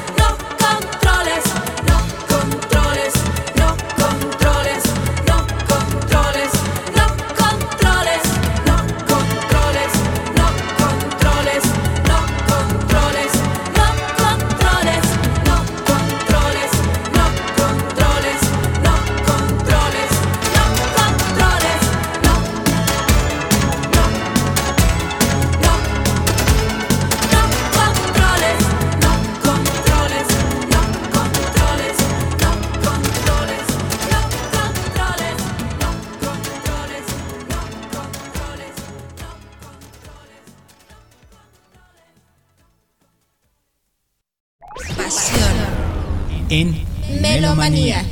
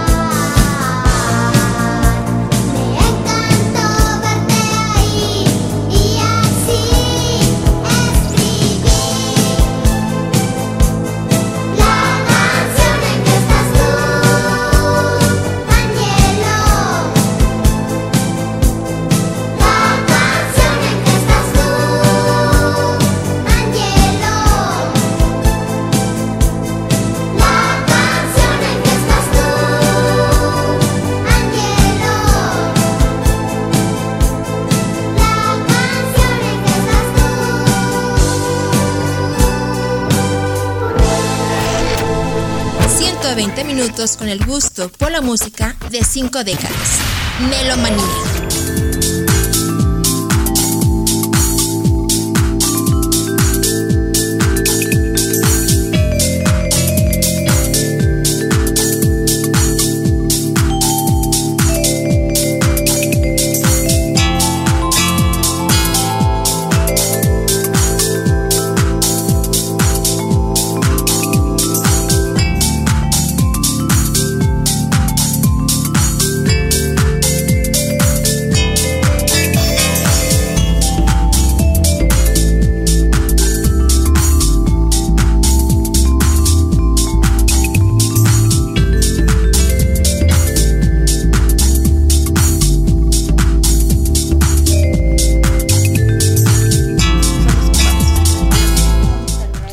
Pues llegamos nuevamente aquí a Melomanía, y esto que escuchamos, yo antes decía, o sea, con los noventas, ¿no? Yo, yo soy de Microchips para acá, no, ya voy a cambiar el. Podrías decir grupo que eres como de One Direction para Anda, acá. Anda, de One Direction, ya, porque, porque el Microchips ya, ya es viejísimo, ¿no? Nos comenta Juanita con esta canción de No Controles, que se ve, bueno, que ellos en los ochentas igual, no sé qué canción, qué año sea, ochenta y siete, dice que hacía aerobics de alto impacto con esta canción de No Controles, y que se ve pues nuevamente en ese tiempo, ¿no? Aunque comenta que ya no con tanta energía. Aquí Javi D J pregunta que qué fue de la, de la niña que cantaba precisamente este tema, tema de Angelo. Creo que se perdió. El único sobreviviente de esta banda fue el, el guitarrista, que es ahora la voz de Moderato. El, el chaparrito, digamos, ¿no? De Moderato. Ah, creo que era el más, sí, el más bajito, sí, y lo sigue siendo, ¿no? Y lo sigue siendo. Sí, la chica... La niña era muy linda, uh-huh. Desafortunadamente pues creo que su carrera solamente fue en Microchips. Sí, fue como decíamos, ¿no? Flores de un día también, ¿no? Así es. Saludo aquí a... Bueno, Héctor Plaza me comenta, ya después de que le quedó claro que el programa no es grabado, ¿no? O sea, ¿no? Después de su mensaje como cinco veces. Aquí nos manda este... Pues obviamente lo que se escuchaba en aquel entonces, estrellas de los ochentas y noventas, Kenny y los Eléctricos, Betsy Pecanines, sí, ¿eh? también, ah, también Betsy. Betsy. La Gringa, más mexicana antes que la Baby Batis. Mm. Cecilia Toussaint, también, también es contemporánea. Uh-huh. Cecilia también. De trova, ¿no? De trova más que nada, ¿no? Bueno, es que ahorita estamos enfocados más en el lado en, en el pop. pop. En el pop. Por ahí, Arturo Treviño nos pedía algo de trova. Eh, sí, tal vez más adelante hagamos, hagamos un programa de, de trova, porque también es un género muy rico y... Amplio, como sí, todos, ¿no? Amplio como todos. Y amigos, eh, al principio del programa les comentamos que Trixie, ah, como buena amiga, trae regalo para ustedes, pero la condición pues será que estuvieran atentos a todo lo que estuvimos platicando el día de hoy. Así que Trixie, suelta la pregunta para la primer, el primer ganador de hoy. Bueno, es un disco C D doble de Radio Futura. Un disco muy bueno. ¿Puedo participar? Claro. Este, la pregunta es, ¿cuál era el bar más famoso de la Zona Rosa? ¿Cómo se llama? Este, y la dirección, ¿dónde estaba ubicado en Zona Rosa? Sí, todo esto lo comentó precisamente Trixie. Lo dijiste fácil como cinco o seis veces el nombre. Sí, así. Fácil. Sí. Ya les voy a una pista. No es ni el Mirage, no, no es ni Gypsies, ni Rock Stock y ya. Bien, ya con eso. Digamos que tiene un número en el nombre, ¿no? Es el numerito. Así, lo, así lo conocíamos como el numerito. Así pero que, ¿cuál amigos, es ese número? Así Ajá. es. La condición, solamente como lo saben, es que escriban la respuesta en el grupo de Melomanía de Energy F M. Y el primero que lo haga, por supuesto, va a tener este disco. Y si no lo tienen, pues yo me lo quedo, Tix. La verdad me lo robo, porque es un disco muy bueno. Sí, es lo que me comentaba. Grupo Tix, español, eh, claro. Que, este, que hasta le daba así como que tristeza deshacerse de ese disco, porque le gusta mucho Rebe Futura, pero Trixie, pues así es esto. Claro, sí. O sea, tienes que, tenemos que quitar una flor de tu jardín, ¿no? Así es. Así es, con mucho gusto para todos nuestros radioescuchas. Perfecto. Y pues eh, también hablando de sucesos importantes en los ochentas, creo que hubo muchos, pero bueno, no nos va a dar tiempo de resaltar todos. Eh, comentábamos que desafortunadamente fueron dos sucesos, el cual también marcó eh, la vida aquí de la ciudad, y uno de ellos fue en el ochenta y cuatro, un uh-huh. diecinueve de noviembre, y fue la lamentable explosión de San Juanico, donde hubo bastante, bueno, hubo muchos muertos y eh, damnifi- damnificados, ¿no? En esta sí, explosión. Fíjate que cuando sucedió eso, yo estaba en la secundaria cuando se dio la noticia, porque era el tiempo en que las noticias no se daban como que de inmediato, o sea, hasta claro. el otro día en la, temprano dijeron, eh, pasó en San Juanico esto y esto y esto, ¿no? Pero esto fue en la madrugada. Por eso, de la mañana. Por eso, pero ah. de cuenta, sí, sí fue en la madrugada. Ah. A lo que me refiero es que la noticia no se dio así como que de, así, ¿no? Es si que no, no había los, ah, a, aparte porque no convenía, porque eh, fue un error humano lo que pasó ahí.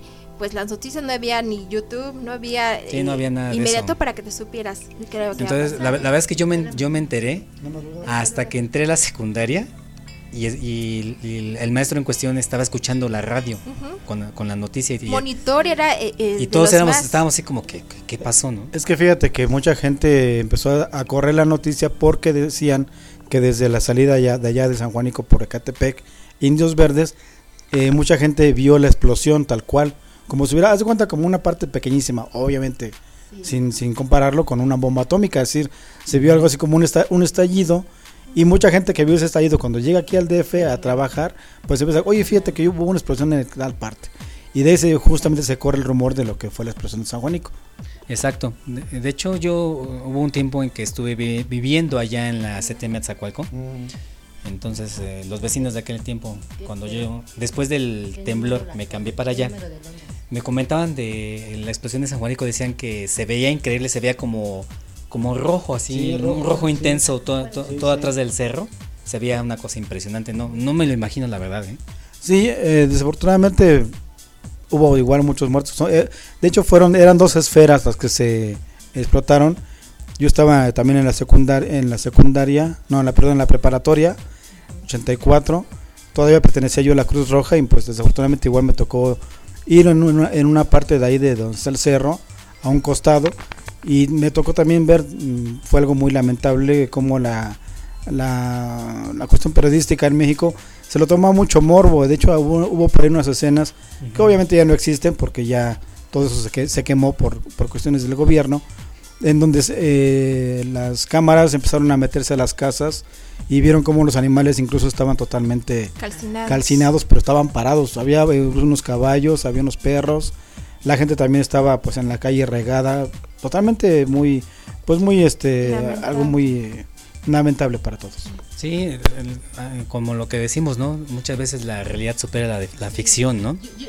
yo recuerdo que en esos años estaba en San Martín Texmelucan, en la azotea de una prima estábamos estudiando matemáticas. ¿A esa hora? A esa hora, sí.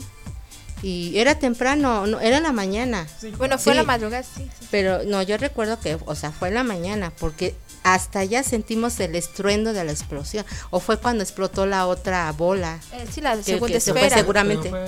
Ah, sí. sí, sí, sí, exactamente. Sí. Aquí comenta Héctor Plaza, dice, pensaban que nos estaban bombardeando. Claro. Casi. Casi, casi. Y de hecho también, digo, perdón que lo diga, pero también hubo muchos chistes muy sarcásticos que ya no se pueden decir eh, al aire, pero sí había muchos chistes acerca de las explosiones y las esferas y que sí, luz y, que hasta hubo luz y sonido y toda la onda. O sea que sí, había mucha gente que... Tenemos el humor negro del mexicano y actualmente seguimos con ese humor, pero en esos momentos hacer ese tipo de bromas de algo tan lamentable fue, pues sí, fue algo que a nadie gustó. Luego viene el temblor del ochenta y cinco, donde también lo mismo, es, fue algo muy... muy fuerte también para todos. Así es. Y precisamente con el temblor de ochenta y cinco, ahora sé que, como, como diría Chicoche, ¿no? ¿Dónde te agarró el temblor, no? ¿A ti dónde te agarró? Yo estaba justamente en mi casa porque en ese, en esa época, en el ochenta y cinco, yo salí de la preparatoria y entré a la facultad. Y en ese diecinueve de septiembre, pues estaba yo estaba en vacaciones. Pero pues ahora sí que en vacaciones forzadas porque desafortunadamente cuando viene el temblor, eh, todo se paralizó.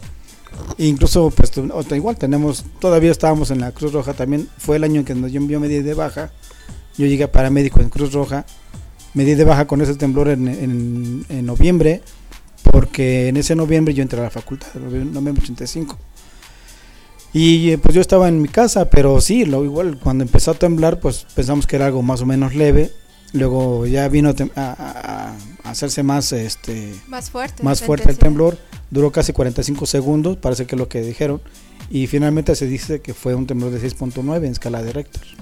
¿Por Ante- qué, ah, perdón, ¿por qué parte ustedes, bueno, tú eras paramédico, por qué parte de la ciudad empezaste tú a, a Ah, bueno, recorrido? Yo vivía en la colonia Lorenzo Boturini, que es una mm. colonia que está entre La Merced Ajá. y Jamaica. Eh, de ahí me fui caminando justamente a lo que era la central de bomberos, en la mera esquina de Franz Servando con la con este la avenida de Calzada de la Viga. Ahí está la central de bomberos. Entonces yo llegué con ellos y les dije, bueno, obviamente llevé mi uniforme y les dije que pues yo era de la Cruz Roja, quería llegar a, a Polanco. Y me dijeron, mira, aquí lo que vamos a hacer es este, recorrer varias partes y por ahí si encuentras una ambulancia de ustedes, pues ahí te vas siguiéndola, ¿no? Y sí, me ayudaron un poco, fuimos primero a, un, a una parte de ahí de la Corona Morelos a, a quitar unos escombros de una familia de por ahí. Y ahí aproveché para que cuando vi que había una ambulancia de la Cruz Roja, este, ya me llevaron para, Polan, para Polanco y de ahí empecé a hacer toda la, la, la cuestión, ajá, el recorrido. Yo terminé mi labor hasta el domingo. El, Eso hasta fue un el domingo. Viernes, ¿verdad? Fue un jueves en la, en la mañana el temblor. Oh. Hubo una réplica el, el viernes en la noche, a las ocho de la noche más o menos. Luego sigue una parte el sábado. Ya para ese entonces, el sábado en la noche, la, el ejército nos dice que ya no podemos entrar a ninguna parte. Empiezan a acordonar las zonas, ya las empiezan a tomar como suyas, en este caso de que ya, se hacían ya este, responsables de eso.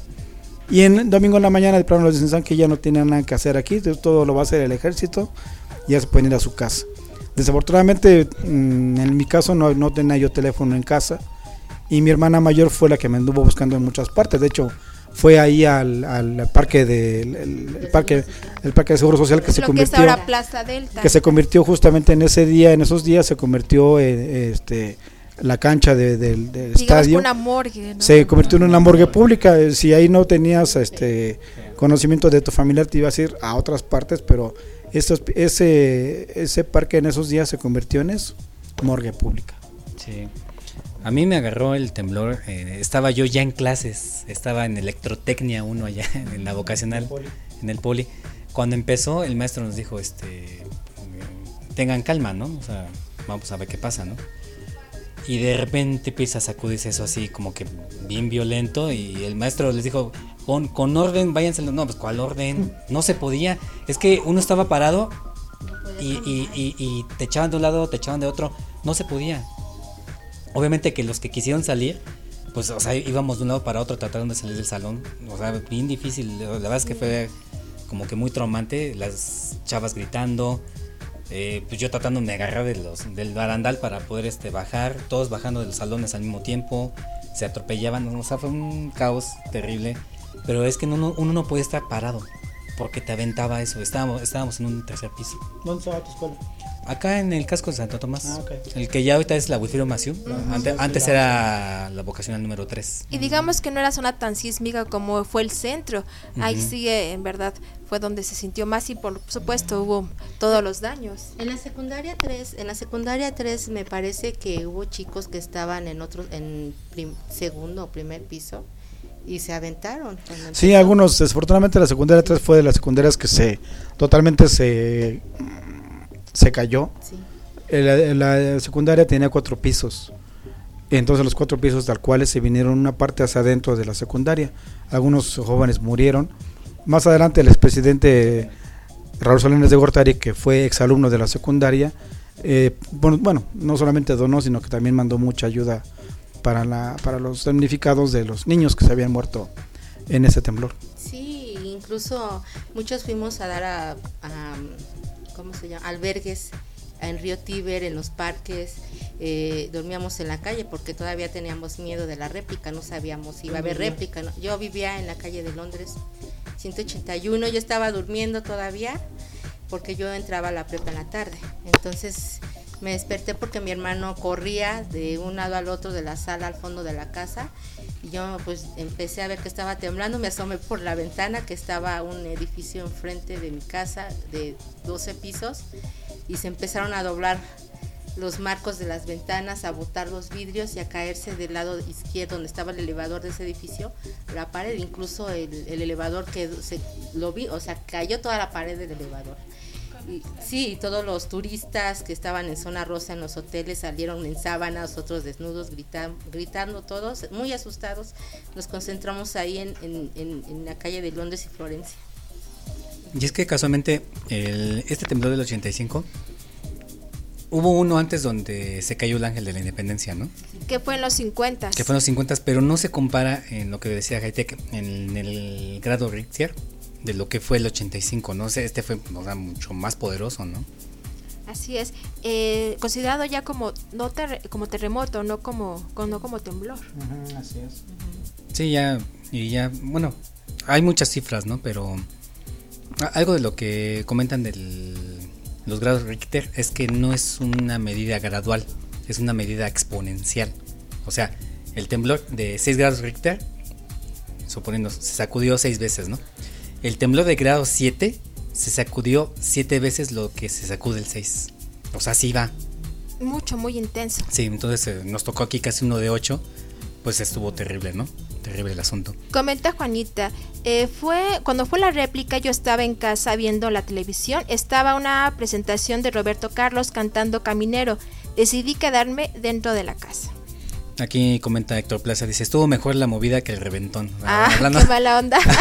Hablando lo de, lo de San Juanico, ¿no? Hablando de sarcasmo. Y dice, los sismos del ochenta y cinco retrasaron la entrada de Soda Stereo a México por el tema de cuando pasa el temblor. Claro, es que fue el mismo año, exactamente. Por, por orden de Velasco, pues, aunque haya sido quien sea, o sea, pues es que estuvo terrible, ¿no? De hecho, la canción de Chicoche, ¿no? De donde te agarró el temblor, también fue como censurada.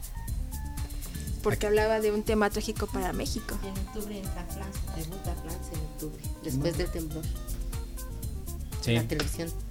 Sí, es, es era lo que comentábamos, ¿no? O sea, Flans ya está, estaba eh, proyectando, pero tuvo ese retraso por el, precisamente el temblor ochenta y cinco. Y desgraciadamente también mucho material se quemó en la Cineteca Nacional. Así es. O sea, muchas películas, realmente era el acervo que estaba ahí resguardado, todo eso se perdió. Perdieron, así es. Uh-huh. También hablamos del Hospital Juárez, del Hospital veinte de noviembre, Hospital General, vino abajo, todo Tlatelolco, también muchos edificios de ahí sí, el, el tuvieron edificio, daños.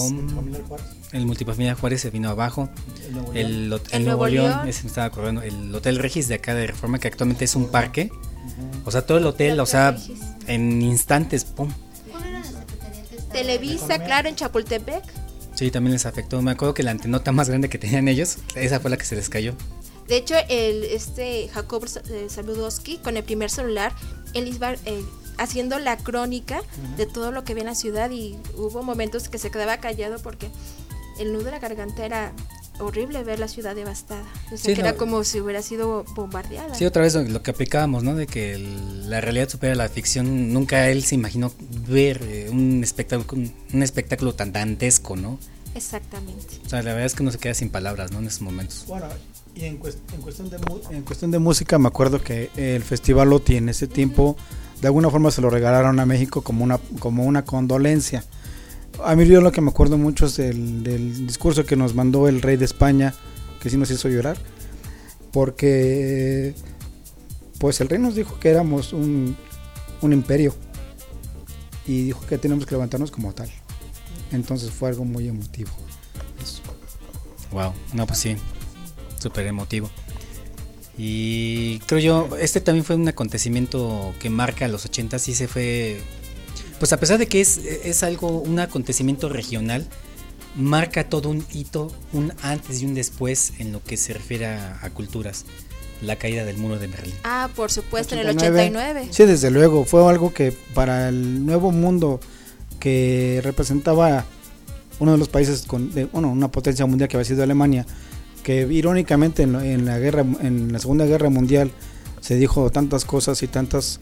Igual tantas farsas, tantas mentiras que se han dicho acerca del Holocausto, que igual es otro tema eh, aparte, pero Alemania junto con Japón yo considero que son de los países que a pesar de lo que les pasó en cuestiones de bombas nucleares, a pesar de lo que les pasó en la guerra, ciudades devastadas, Berlín, Frankfurt, y que en menos de cuarenta años son, eran, eran ya potencias mundiales.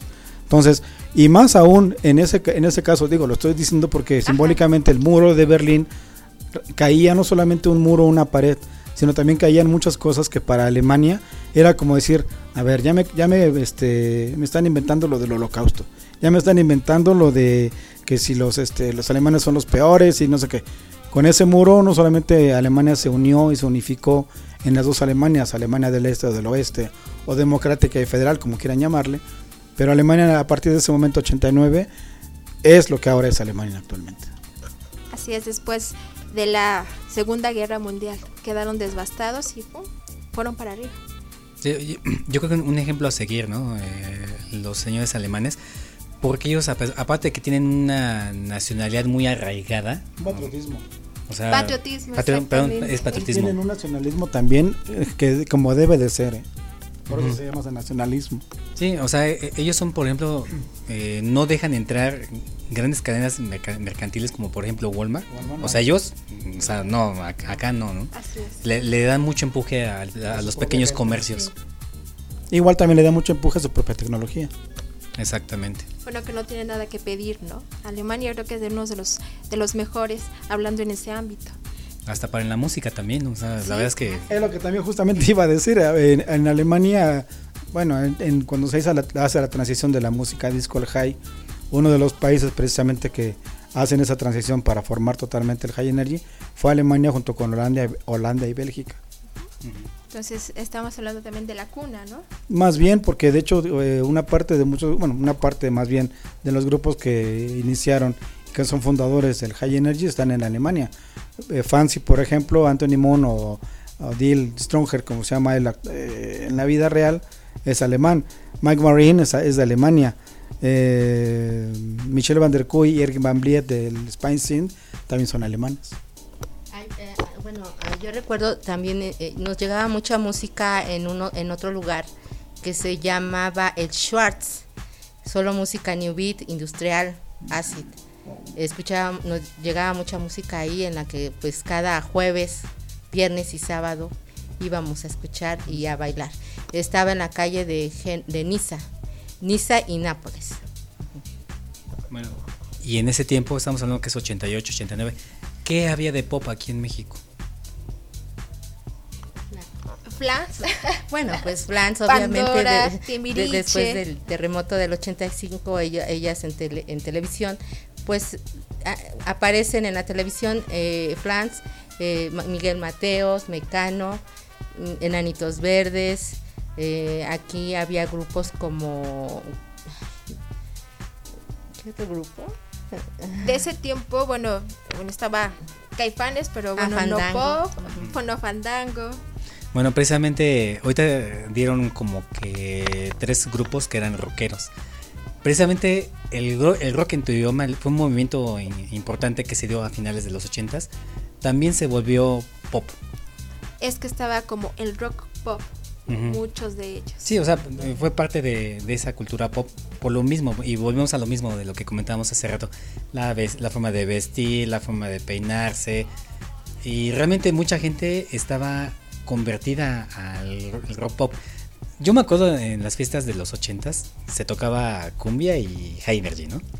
Y de un de repente y de un de repente ya era puro rock pop. Sí, fíjate que yo creo que desplazó un poquito más a la cumbia y a la salsa el pop, porque justamente estos grupos que tú mencionas, toda la ola que igual nos vino de España eh, con los grupos, por ejemplo, español, por ejemplo los Mecano, eh, los ¿qué otros grupos españoles hay? Había los había uno también muy bueno que era de, de dos chavos que igual era un dueto muy bueno.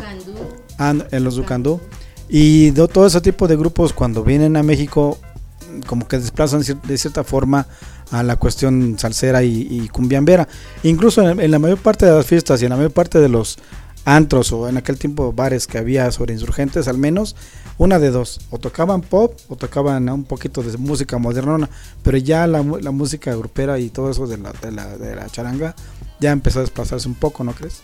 Un grupo sí. que era muy bueno es Locomía, y no hemos mencionado uh-huh. también un grupo pues bastante representativo, ¿no? Estos cuatro chicos, la mayoría, uno de ellos no estaba simpático, pero otros muy guapos, con grandes abanicos, eh, mangas largas y movimientos pues muy sexys. Pero son españoles. Bueno, pero también fue parte del pop. Sí, bueno, es que necesitamos hablar, ahora sí que de un programa especial de toda esa moda española, porque claro, es por lo que supuesto. Comentaba yo, o sea, nos inundaron, pero tremendamente, ¿no? También. Por la movida madrileña, exactamente. Sí. De exactamente, lo que es exactamente. Pues mira, ¿qué te parece, Dianita, hablando de música pop? Y que Madonna era como que el ejemplo a seguir. Aquí en México tuvimos a nuestra Madonna mexicana. Que fue Yuri. Bueno, esa fue una. Pero la que cantó sus canciones, al menos eh, covers en español, eh, es una chica de Monterrey que se llamó, se llama Bianca. Ah, güerita, claro. La verdad, mmm, un tono de voz muy dulce, muy bonito. A mí me gusta mucho Bianca.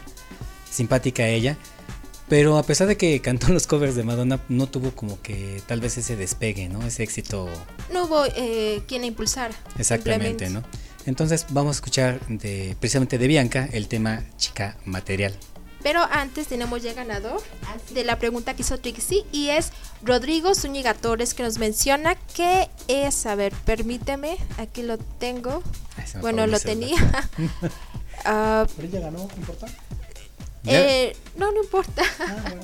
Rodrigo nos menciona no, que es la calle de Londres, número ciento cincuenta y seis, y era el nueve, bar nueve. Discobar el nueve. Discobar el nueve. Felicidades a Rodrigo. Así que, Rodrigo, tú eres el primer ganador. Y terminando esta rola, vamos a ir con la segunda pregunta. Que, ¿cuál es el premio, Trixie? El premio es otro C D doble. Eh, se llama, es eh, Rock en tu idioma. Eh, un remix Don't Stop. Ay, ay, ay, ¿eh? Sí, es un remix. No, un cero kilómetros también. Sí, entonces prepárense para la pregunta. Trixie se le queda viendo como, ¿dónde se dice cero kilómetros?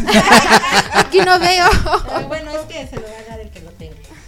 Ok, entonces Rodrigo, muchísimas gracias, y vámonos con esta siguiente rola, que es Bianca con Chica Material. Estamos aquí en Melomanía. Pasión en Melomanía.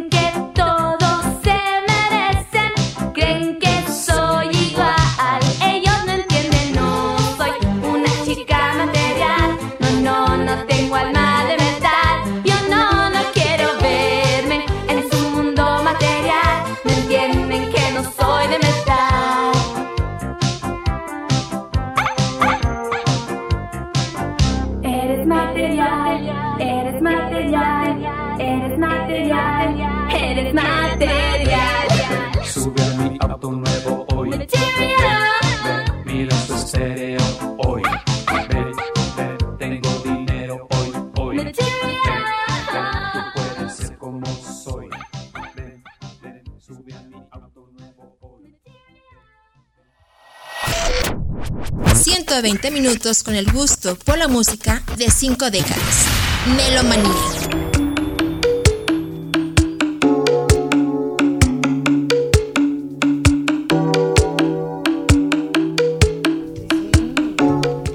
Bueno, sí, sí necesitamos este, definitivamente hacer un, un programa hablando de pop español de España.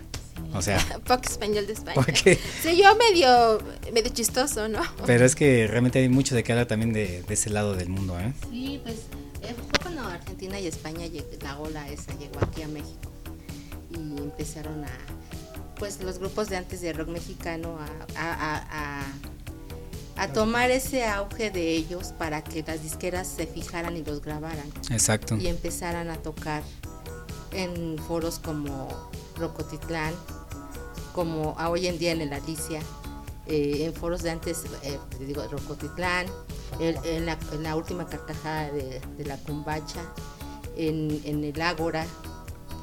Eh, esos grupos de rock mexicano buenísimos, yo me acuerdo de Coda, de Luzbel, Ángeles del Infierno, también vinieron a México. Mm, sí, sí, sí. Ajá. Eran buenísimos. Este, yo, yo frecuentaba más lugares de ese tipo y también iba a bailar pop, que también era lindo bailar pop. Es que en ese tiempo, pues, digo, había varios bares como comentan, entonces era muy diverso para poderte divertir. Y sobre todo que había mucho talento, mucho, sí, mucho talento, ¿no? Talento. De, nada, no, es que... Bueno, lo que pasa es que yo... Estoy de acuerdo. Yo, yo quería mencionar que en ese tipo de los, de los ochentas, en cualquier colonia, en cualquier parte de la ciudad, había mucho mucha actividad. Y más en la noche. Había tanto grupos, había grupos rockeros, había artistas, había artistas, artistas que venían de otros países. Había muchísimos bares, muchísimos centros nocturnos. Se, no, eh, se promocionaban de norte a sur. O sea, había muchísima actividad y todos tenían trabajo en aquel tiempo. Sí, sí. Era como que también, y eso, fíjate que eso de la música en, en este caso hizo muchísimo por, por la ciudad, al menos aquí en la Ciudad de México, porque a todos dio trabajo. A músicos, a intérpretes, a productores, a casas disqueras, a la gente que venía, es que, ah, sí, o sea, todo lo que hacían de, de la cuestión de producción. Y todos tenían trabajo en las disqueras. Y me acuerdo que, por ejemplo, cuando se funcionó la Gama con Emi Capitol, todos los artistas que grababan para Gama se pasaron a Emi Capitol y eran artistas, la mayor parte españoles. Ahí estaba José Luis Perales, ahí estaba Miguel Bosé, estaba, estaba Rocío Dúrcal, incluso también empezó también con Emi, antes de este, antes de que la lanzara totalmente ya bien y se uniera con Juan Gabriel. Así es, es todo, todo un universo lo que comentábamos hace rato, ¿no? Esto del pop de los ochentas español aquí en México. Así es, y bueno, también las películas fueron parte importante de esta década. En México a lo mejor no tanto, porque hubo mucho lo que fue eh, época de parchís, eh, ficheras, eh, a lo mejor Pedrito Fernández, Vicente los Fernández, albañiles. los albañiles, entonces... La eh, vacaciones, la, bueno, como diez, ¿no? La, la risa en vacaciones, veinte, ¿no? Ay, Dios mío. Ah, sí, conozco Cinco Mecánicos en Acapulco, ¿no? Algo así, con Luis de Alba. Bueno, y Alfonso Sayas fue el boom, ¿no? Sí. Todos estos eh, hombres no guapos, la verdad, algo feitos, pero con unas chicas exuberantes y guapísimas. Sí, yo, yo me acuerdo mucho de Angélica Chaín, ¿eh? Ay, ay, ay. Lina Santos. Ah, Lina Santos, sí. Eran Mendoza. Todas las ficheras de ese de ese tiempo, ¿no? Que eran mujeres vedettes, tienes razón. Sí, no, el nombre no es fichera, es vedette, que ellas decían que solamente eran las mujeres inalcanzables para los hombres. Ellas son las vedettes. Las ficheras son las que, bueno, ya tenían otro tipo de relación, ¿no? Pero es, eran vedettes netamente. Y casualmente también esto es parte de la cultura pop de México en aquel tiempo. Así es. Así, así fue.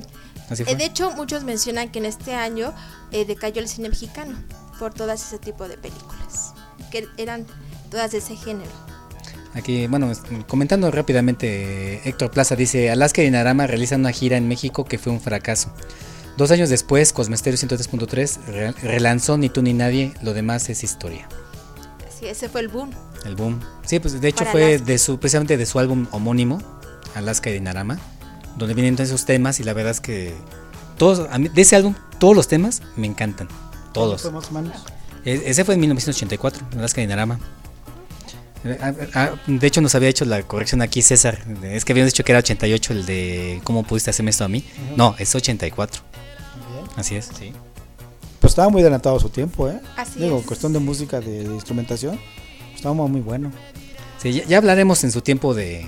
Vuelvo a lo mismo, de la, de la ola española. Ahora es que tenemos programas. mucho... De, de ese lado tenemos mucho que hablar, ¿no? Sí, como melómanos creo que hay mucho que explotar, pero vamos a irnos con la última eh, pregunta para que se ganen. ¿Quiénes lo van a ganar, Trixie? Ah, este, un C D doble, rock en tu idioma, remix non-stop. Un cero kilómetros. Así es, cero kilómetros. Eh, al, que, al que nos diga cinco grupos de pop en español de México. Sí, claro, de México. Condición, así que amigos, escriban en el grupo de Melomanía de Energy Radio F M.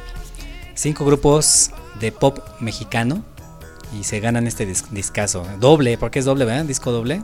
Sí, es disco doble. Disco doble, cero kilómetros. Y, y hablando precisamente de la... Bueno, a lo mejor me... me sin, con exceptuando, exceptuando este grupo que voy a decir ahorita, no me lo vayan a poner ahí, Fandango. Fandango eh, no, no Fandango, aplica. Fandango no aplica, respuesta. No me lo pongan porque te lo voy a poner.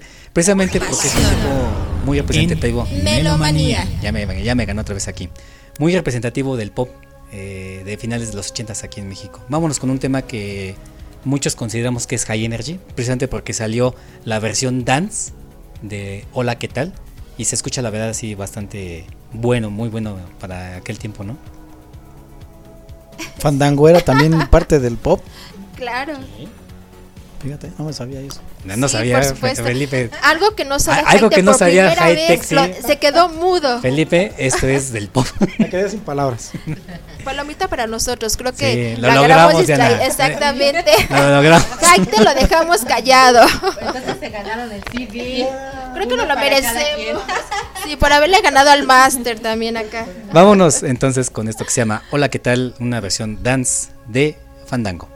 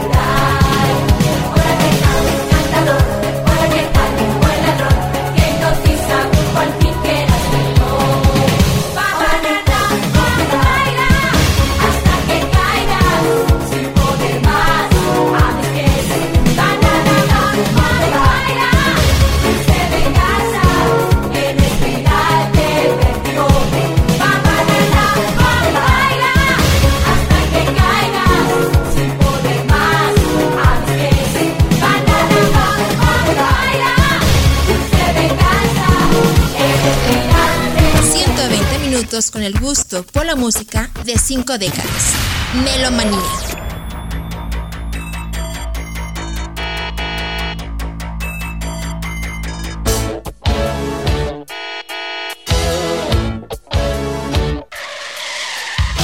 Reservación, boleto, pasaporte, donde los dejé.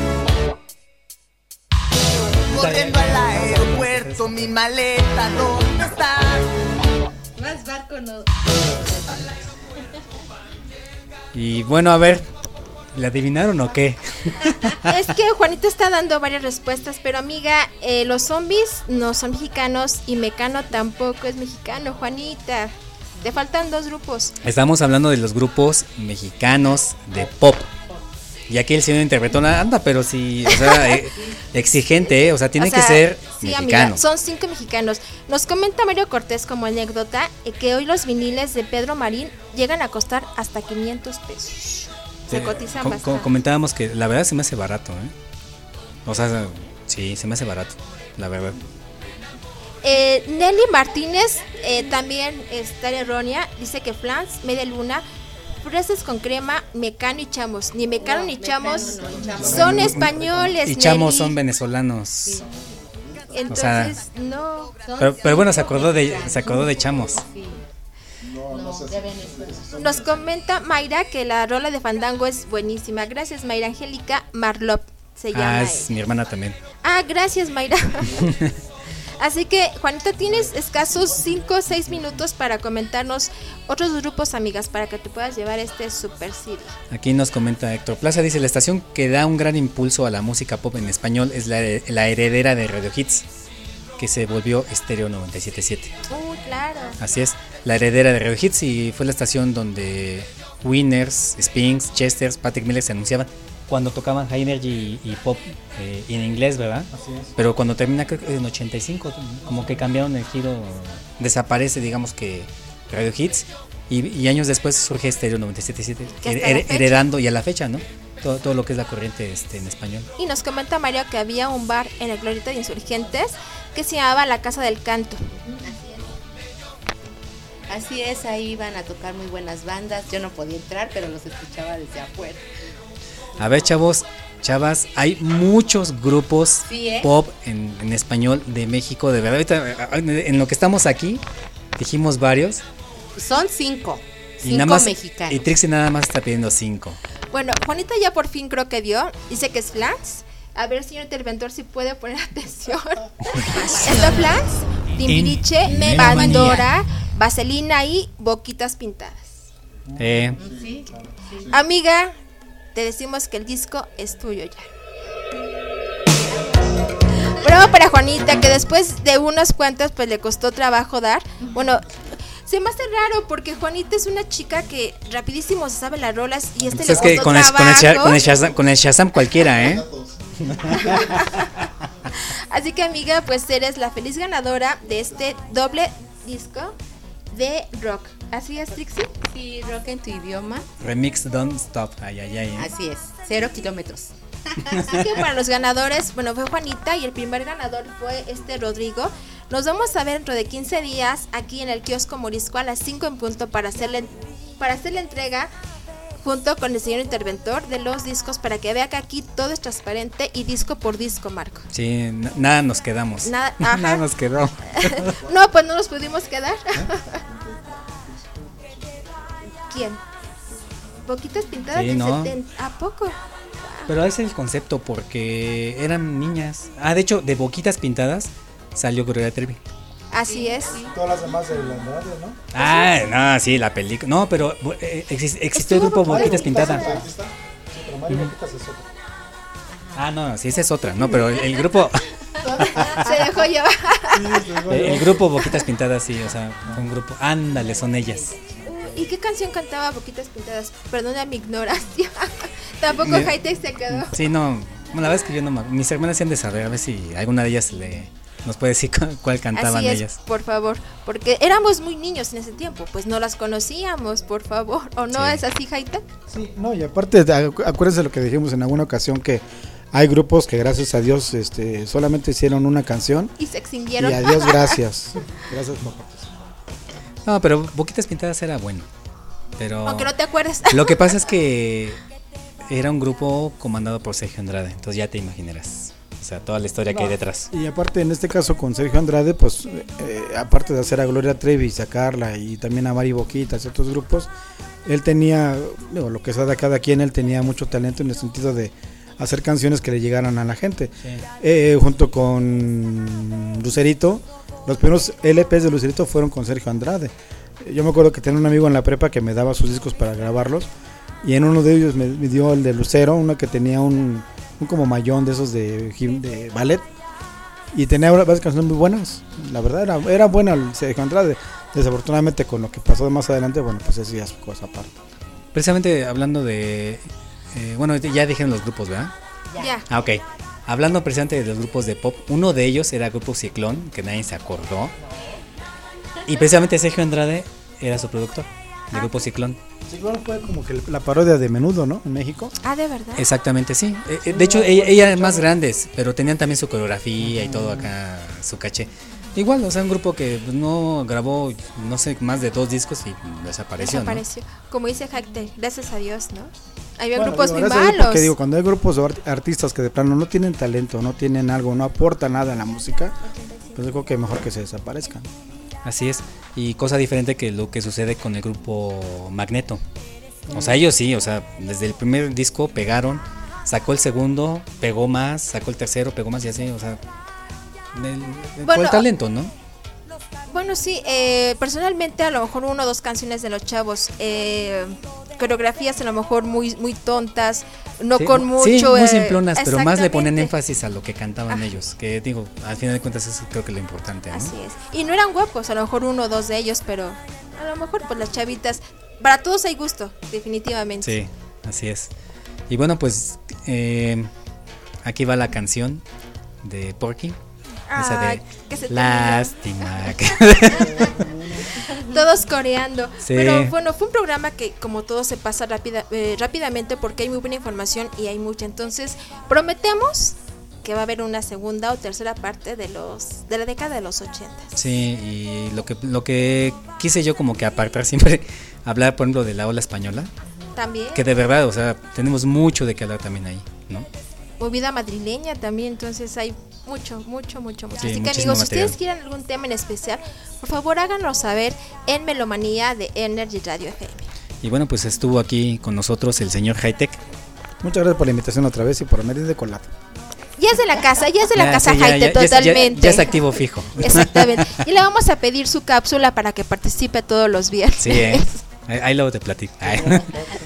Y Trixie, amiga, qué gusto que estuvieras aquí con nosotros. Muchas gracias este, por invitarme, me dio mucho gusto estar con ustedes, platicar de cosas, recordar, vivirlas, comentar, eh, aprender. Gracias a todos, eh, felicidades a los ganadores y sigan en Melomanía. Y por supuesto nos despedimos de Alejandro Vázquez, Víctor Díaz, Albert Beat, César Aceves.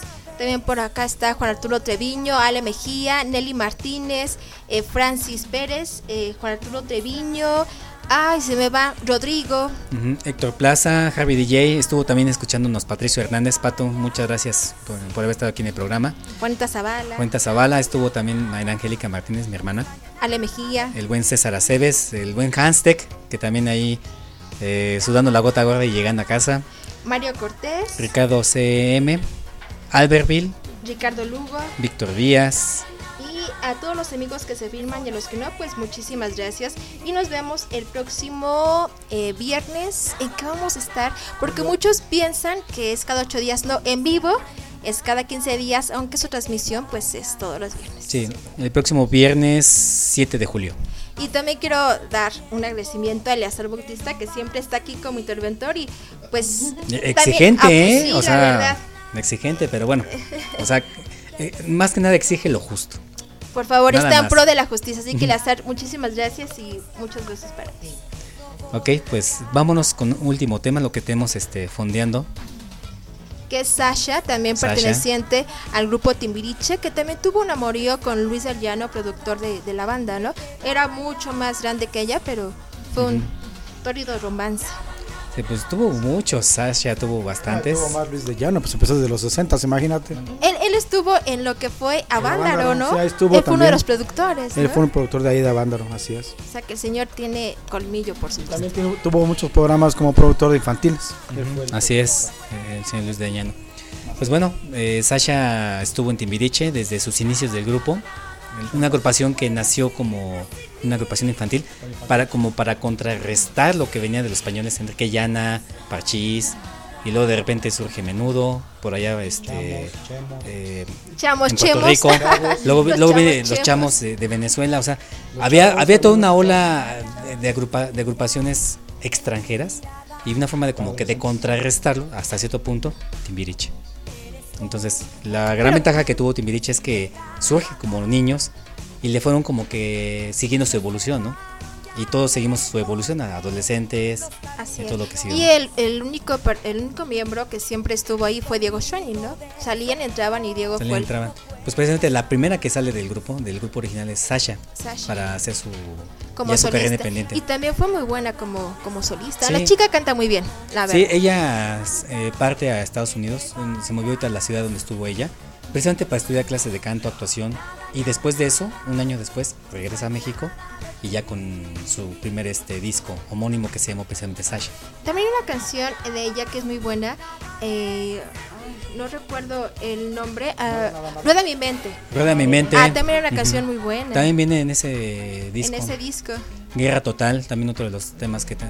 Esos tres, creo yo, sonaron en la radio. Caballero de mi amor también, ¿no? Ay, no, sí, sí. Sí, también. Esa, no me acuerdo si es el segundo álbum. No, no me acuerdo. Pero este, bueno, te investigamos en lo Le que... Yo también mucho hacer una telenovela con el señor eh, Gonzalo Vega. ¿Cuál just, era? ¿Recuerdas? No, no recuerdo. Ah, esa se llamó, eh, fue, es que, eh, pues que ya es, fue en los noventas, ¿eh? No sé, pero la idea surgió, surgió un, un parteaguas en la televisión mexicana con las novelas de T V Azteca, esa se llamó Mirada de Mujer, eh, y sacaron como que la versión masculina, donde mm. precisamente sale Gonzalo Vega y sale Sasha, Sasha. Se, se enamora de la joven que es Sasha en este bueno, caso. Bueno, también otro tema son las novelas que fueron en verdad importantes en, las, en la década de los ochentas. Sí, ya, ya no tratamos de ninguna de ellas, la verdad es que yo ni me acuerdo de ninguna de los ochentas, ¿eh? Pero... No, Ernesto Alonso. Así Oda. es, Ernesto Alonso fue el boom, eh, bueno, una rápida. ¿El Maleficio? El Maleficio era de él. La de Lucía Méndez. Así es. Retorno de Diana Salazar no, también era de El retorno de Diana Salazar también era de también hubo, Alonso. Hubo, este, un, bueno, hacía tres personajes, la señora Angélica María, también era de Ernesto Alonso. ¿Recuerdas el nombre? No recuerdo. No, y también las, las, las telenovelas de esas, como, como históricas, históricas, también eran de él. Ajá, el vuelo bueno, del águila. No, nos declaramos incompetentes en conocer las novelas mexicanas. In, in, investigaremos Pero sobre vamos a investigar ello. Y para platicar más de ese detalle. El carruaje, claro, todo. Eh. Lo que pasa es que las telenovelas en México surgen desde los años cincuenta, ¿eh? Uh-huh. Surgen a la par de las películas. Lo que pasa que obviamente cuestiones de que era más importante o era más práctico ver el cine. Todo el mundo se iba al cine en lugar de ver la televisión. También tuvieron mucho lo que son las historietas, ¿no? Donde estaban los artistas y ponían lo que es el globo. Ah, la telenovela. La, sí. la, la perdón, la... La fotonovela. La fotonovela. fotonovela. fotonovela que hay sí. muchas, eh, empezaron sí, con ella. Sí. Grupo, era de y, y eran en blanco sí. y negro las, las fotonovelas, ¿no? Las primeras sí eran blanco y negro, después, después hicieron a color. color. Sí. Y muchas wow. artistas que después eran de, de las novelas empezaron por lo que fueron las fotonovelas, que también fue el boom, ¿eh? setenta. De revistas amarillistas, ¿no? Alarma. Así, la Alarma, que todavía creo que sigue, Alerta. ¿no? Sí, todavía sigue. Alerta. Este es mejor. Y las revistas la del Caballo del Diablo, Arrabalera. Bueno, Así soy y qué, libro sentimental, y leyendas, libro sentimental, Ajá. el libro semanal, biblioteca, no la Capulinita, el Capulinita, sí. Ah, linda. ¿Sabes Simón, cuál? Me acordé ahorita de uno, Simón Simonazo es sí. la que iba a decir yo, de es totalmente Pingüino, ochentera, ¿no? Rarotonga, todos ellos, no, es, es más, el Videorisa. pecado de Orisa, Videorisa también fue de los ochentas, sí. Ajá. Bueno, así que amigos, creo que nos podemos quedar toda la noche aquí platicando, pero les eh, les prometemos que habrá una segunda parte con los mismos invitados porque hay muchísimo que comentar. La Alarma era de esos periódicos que los apretabas y escurría sangre. Es la impresión que te daba. También la eh, la prensa la veías y decías, hasta te daba horror agarrarla. Sí. No es por payasada, pero sí. es la sensación que te daba, ¿no? de ver tanto descuartizado, ensangrentado, atropellado, aventado al metro. Oye, y, y, y con los eh, y con los encabezados así en mayúsculas. Matóla. y, y con, matóla y violóla, ¿no? Con una pistola. Suicidase. Suicidase. Se sí. mat- lo mataron cuando estaba vivo, ¿no? Ajá. Sí. O sea, absurdo los, sí, los titulares, ¿no? Pero vendían muchísimo. Pero en fin. Pues amigos, nos despedimos. Marco Martínez y Diana Vázquez González. Esto fue Melomanía.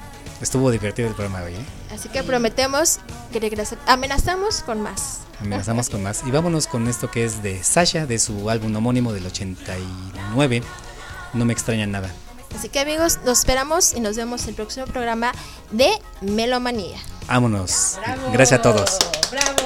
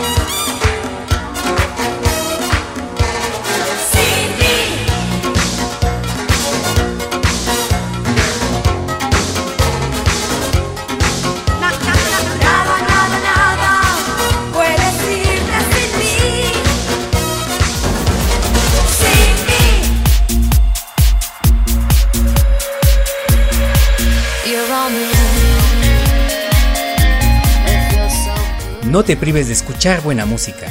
Te esperamos el próximo programa de Melomanía por Energy Radio.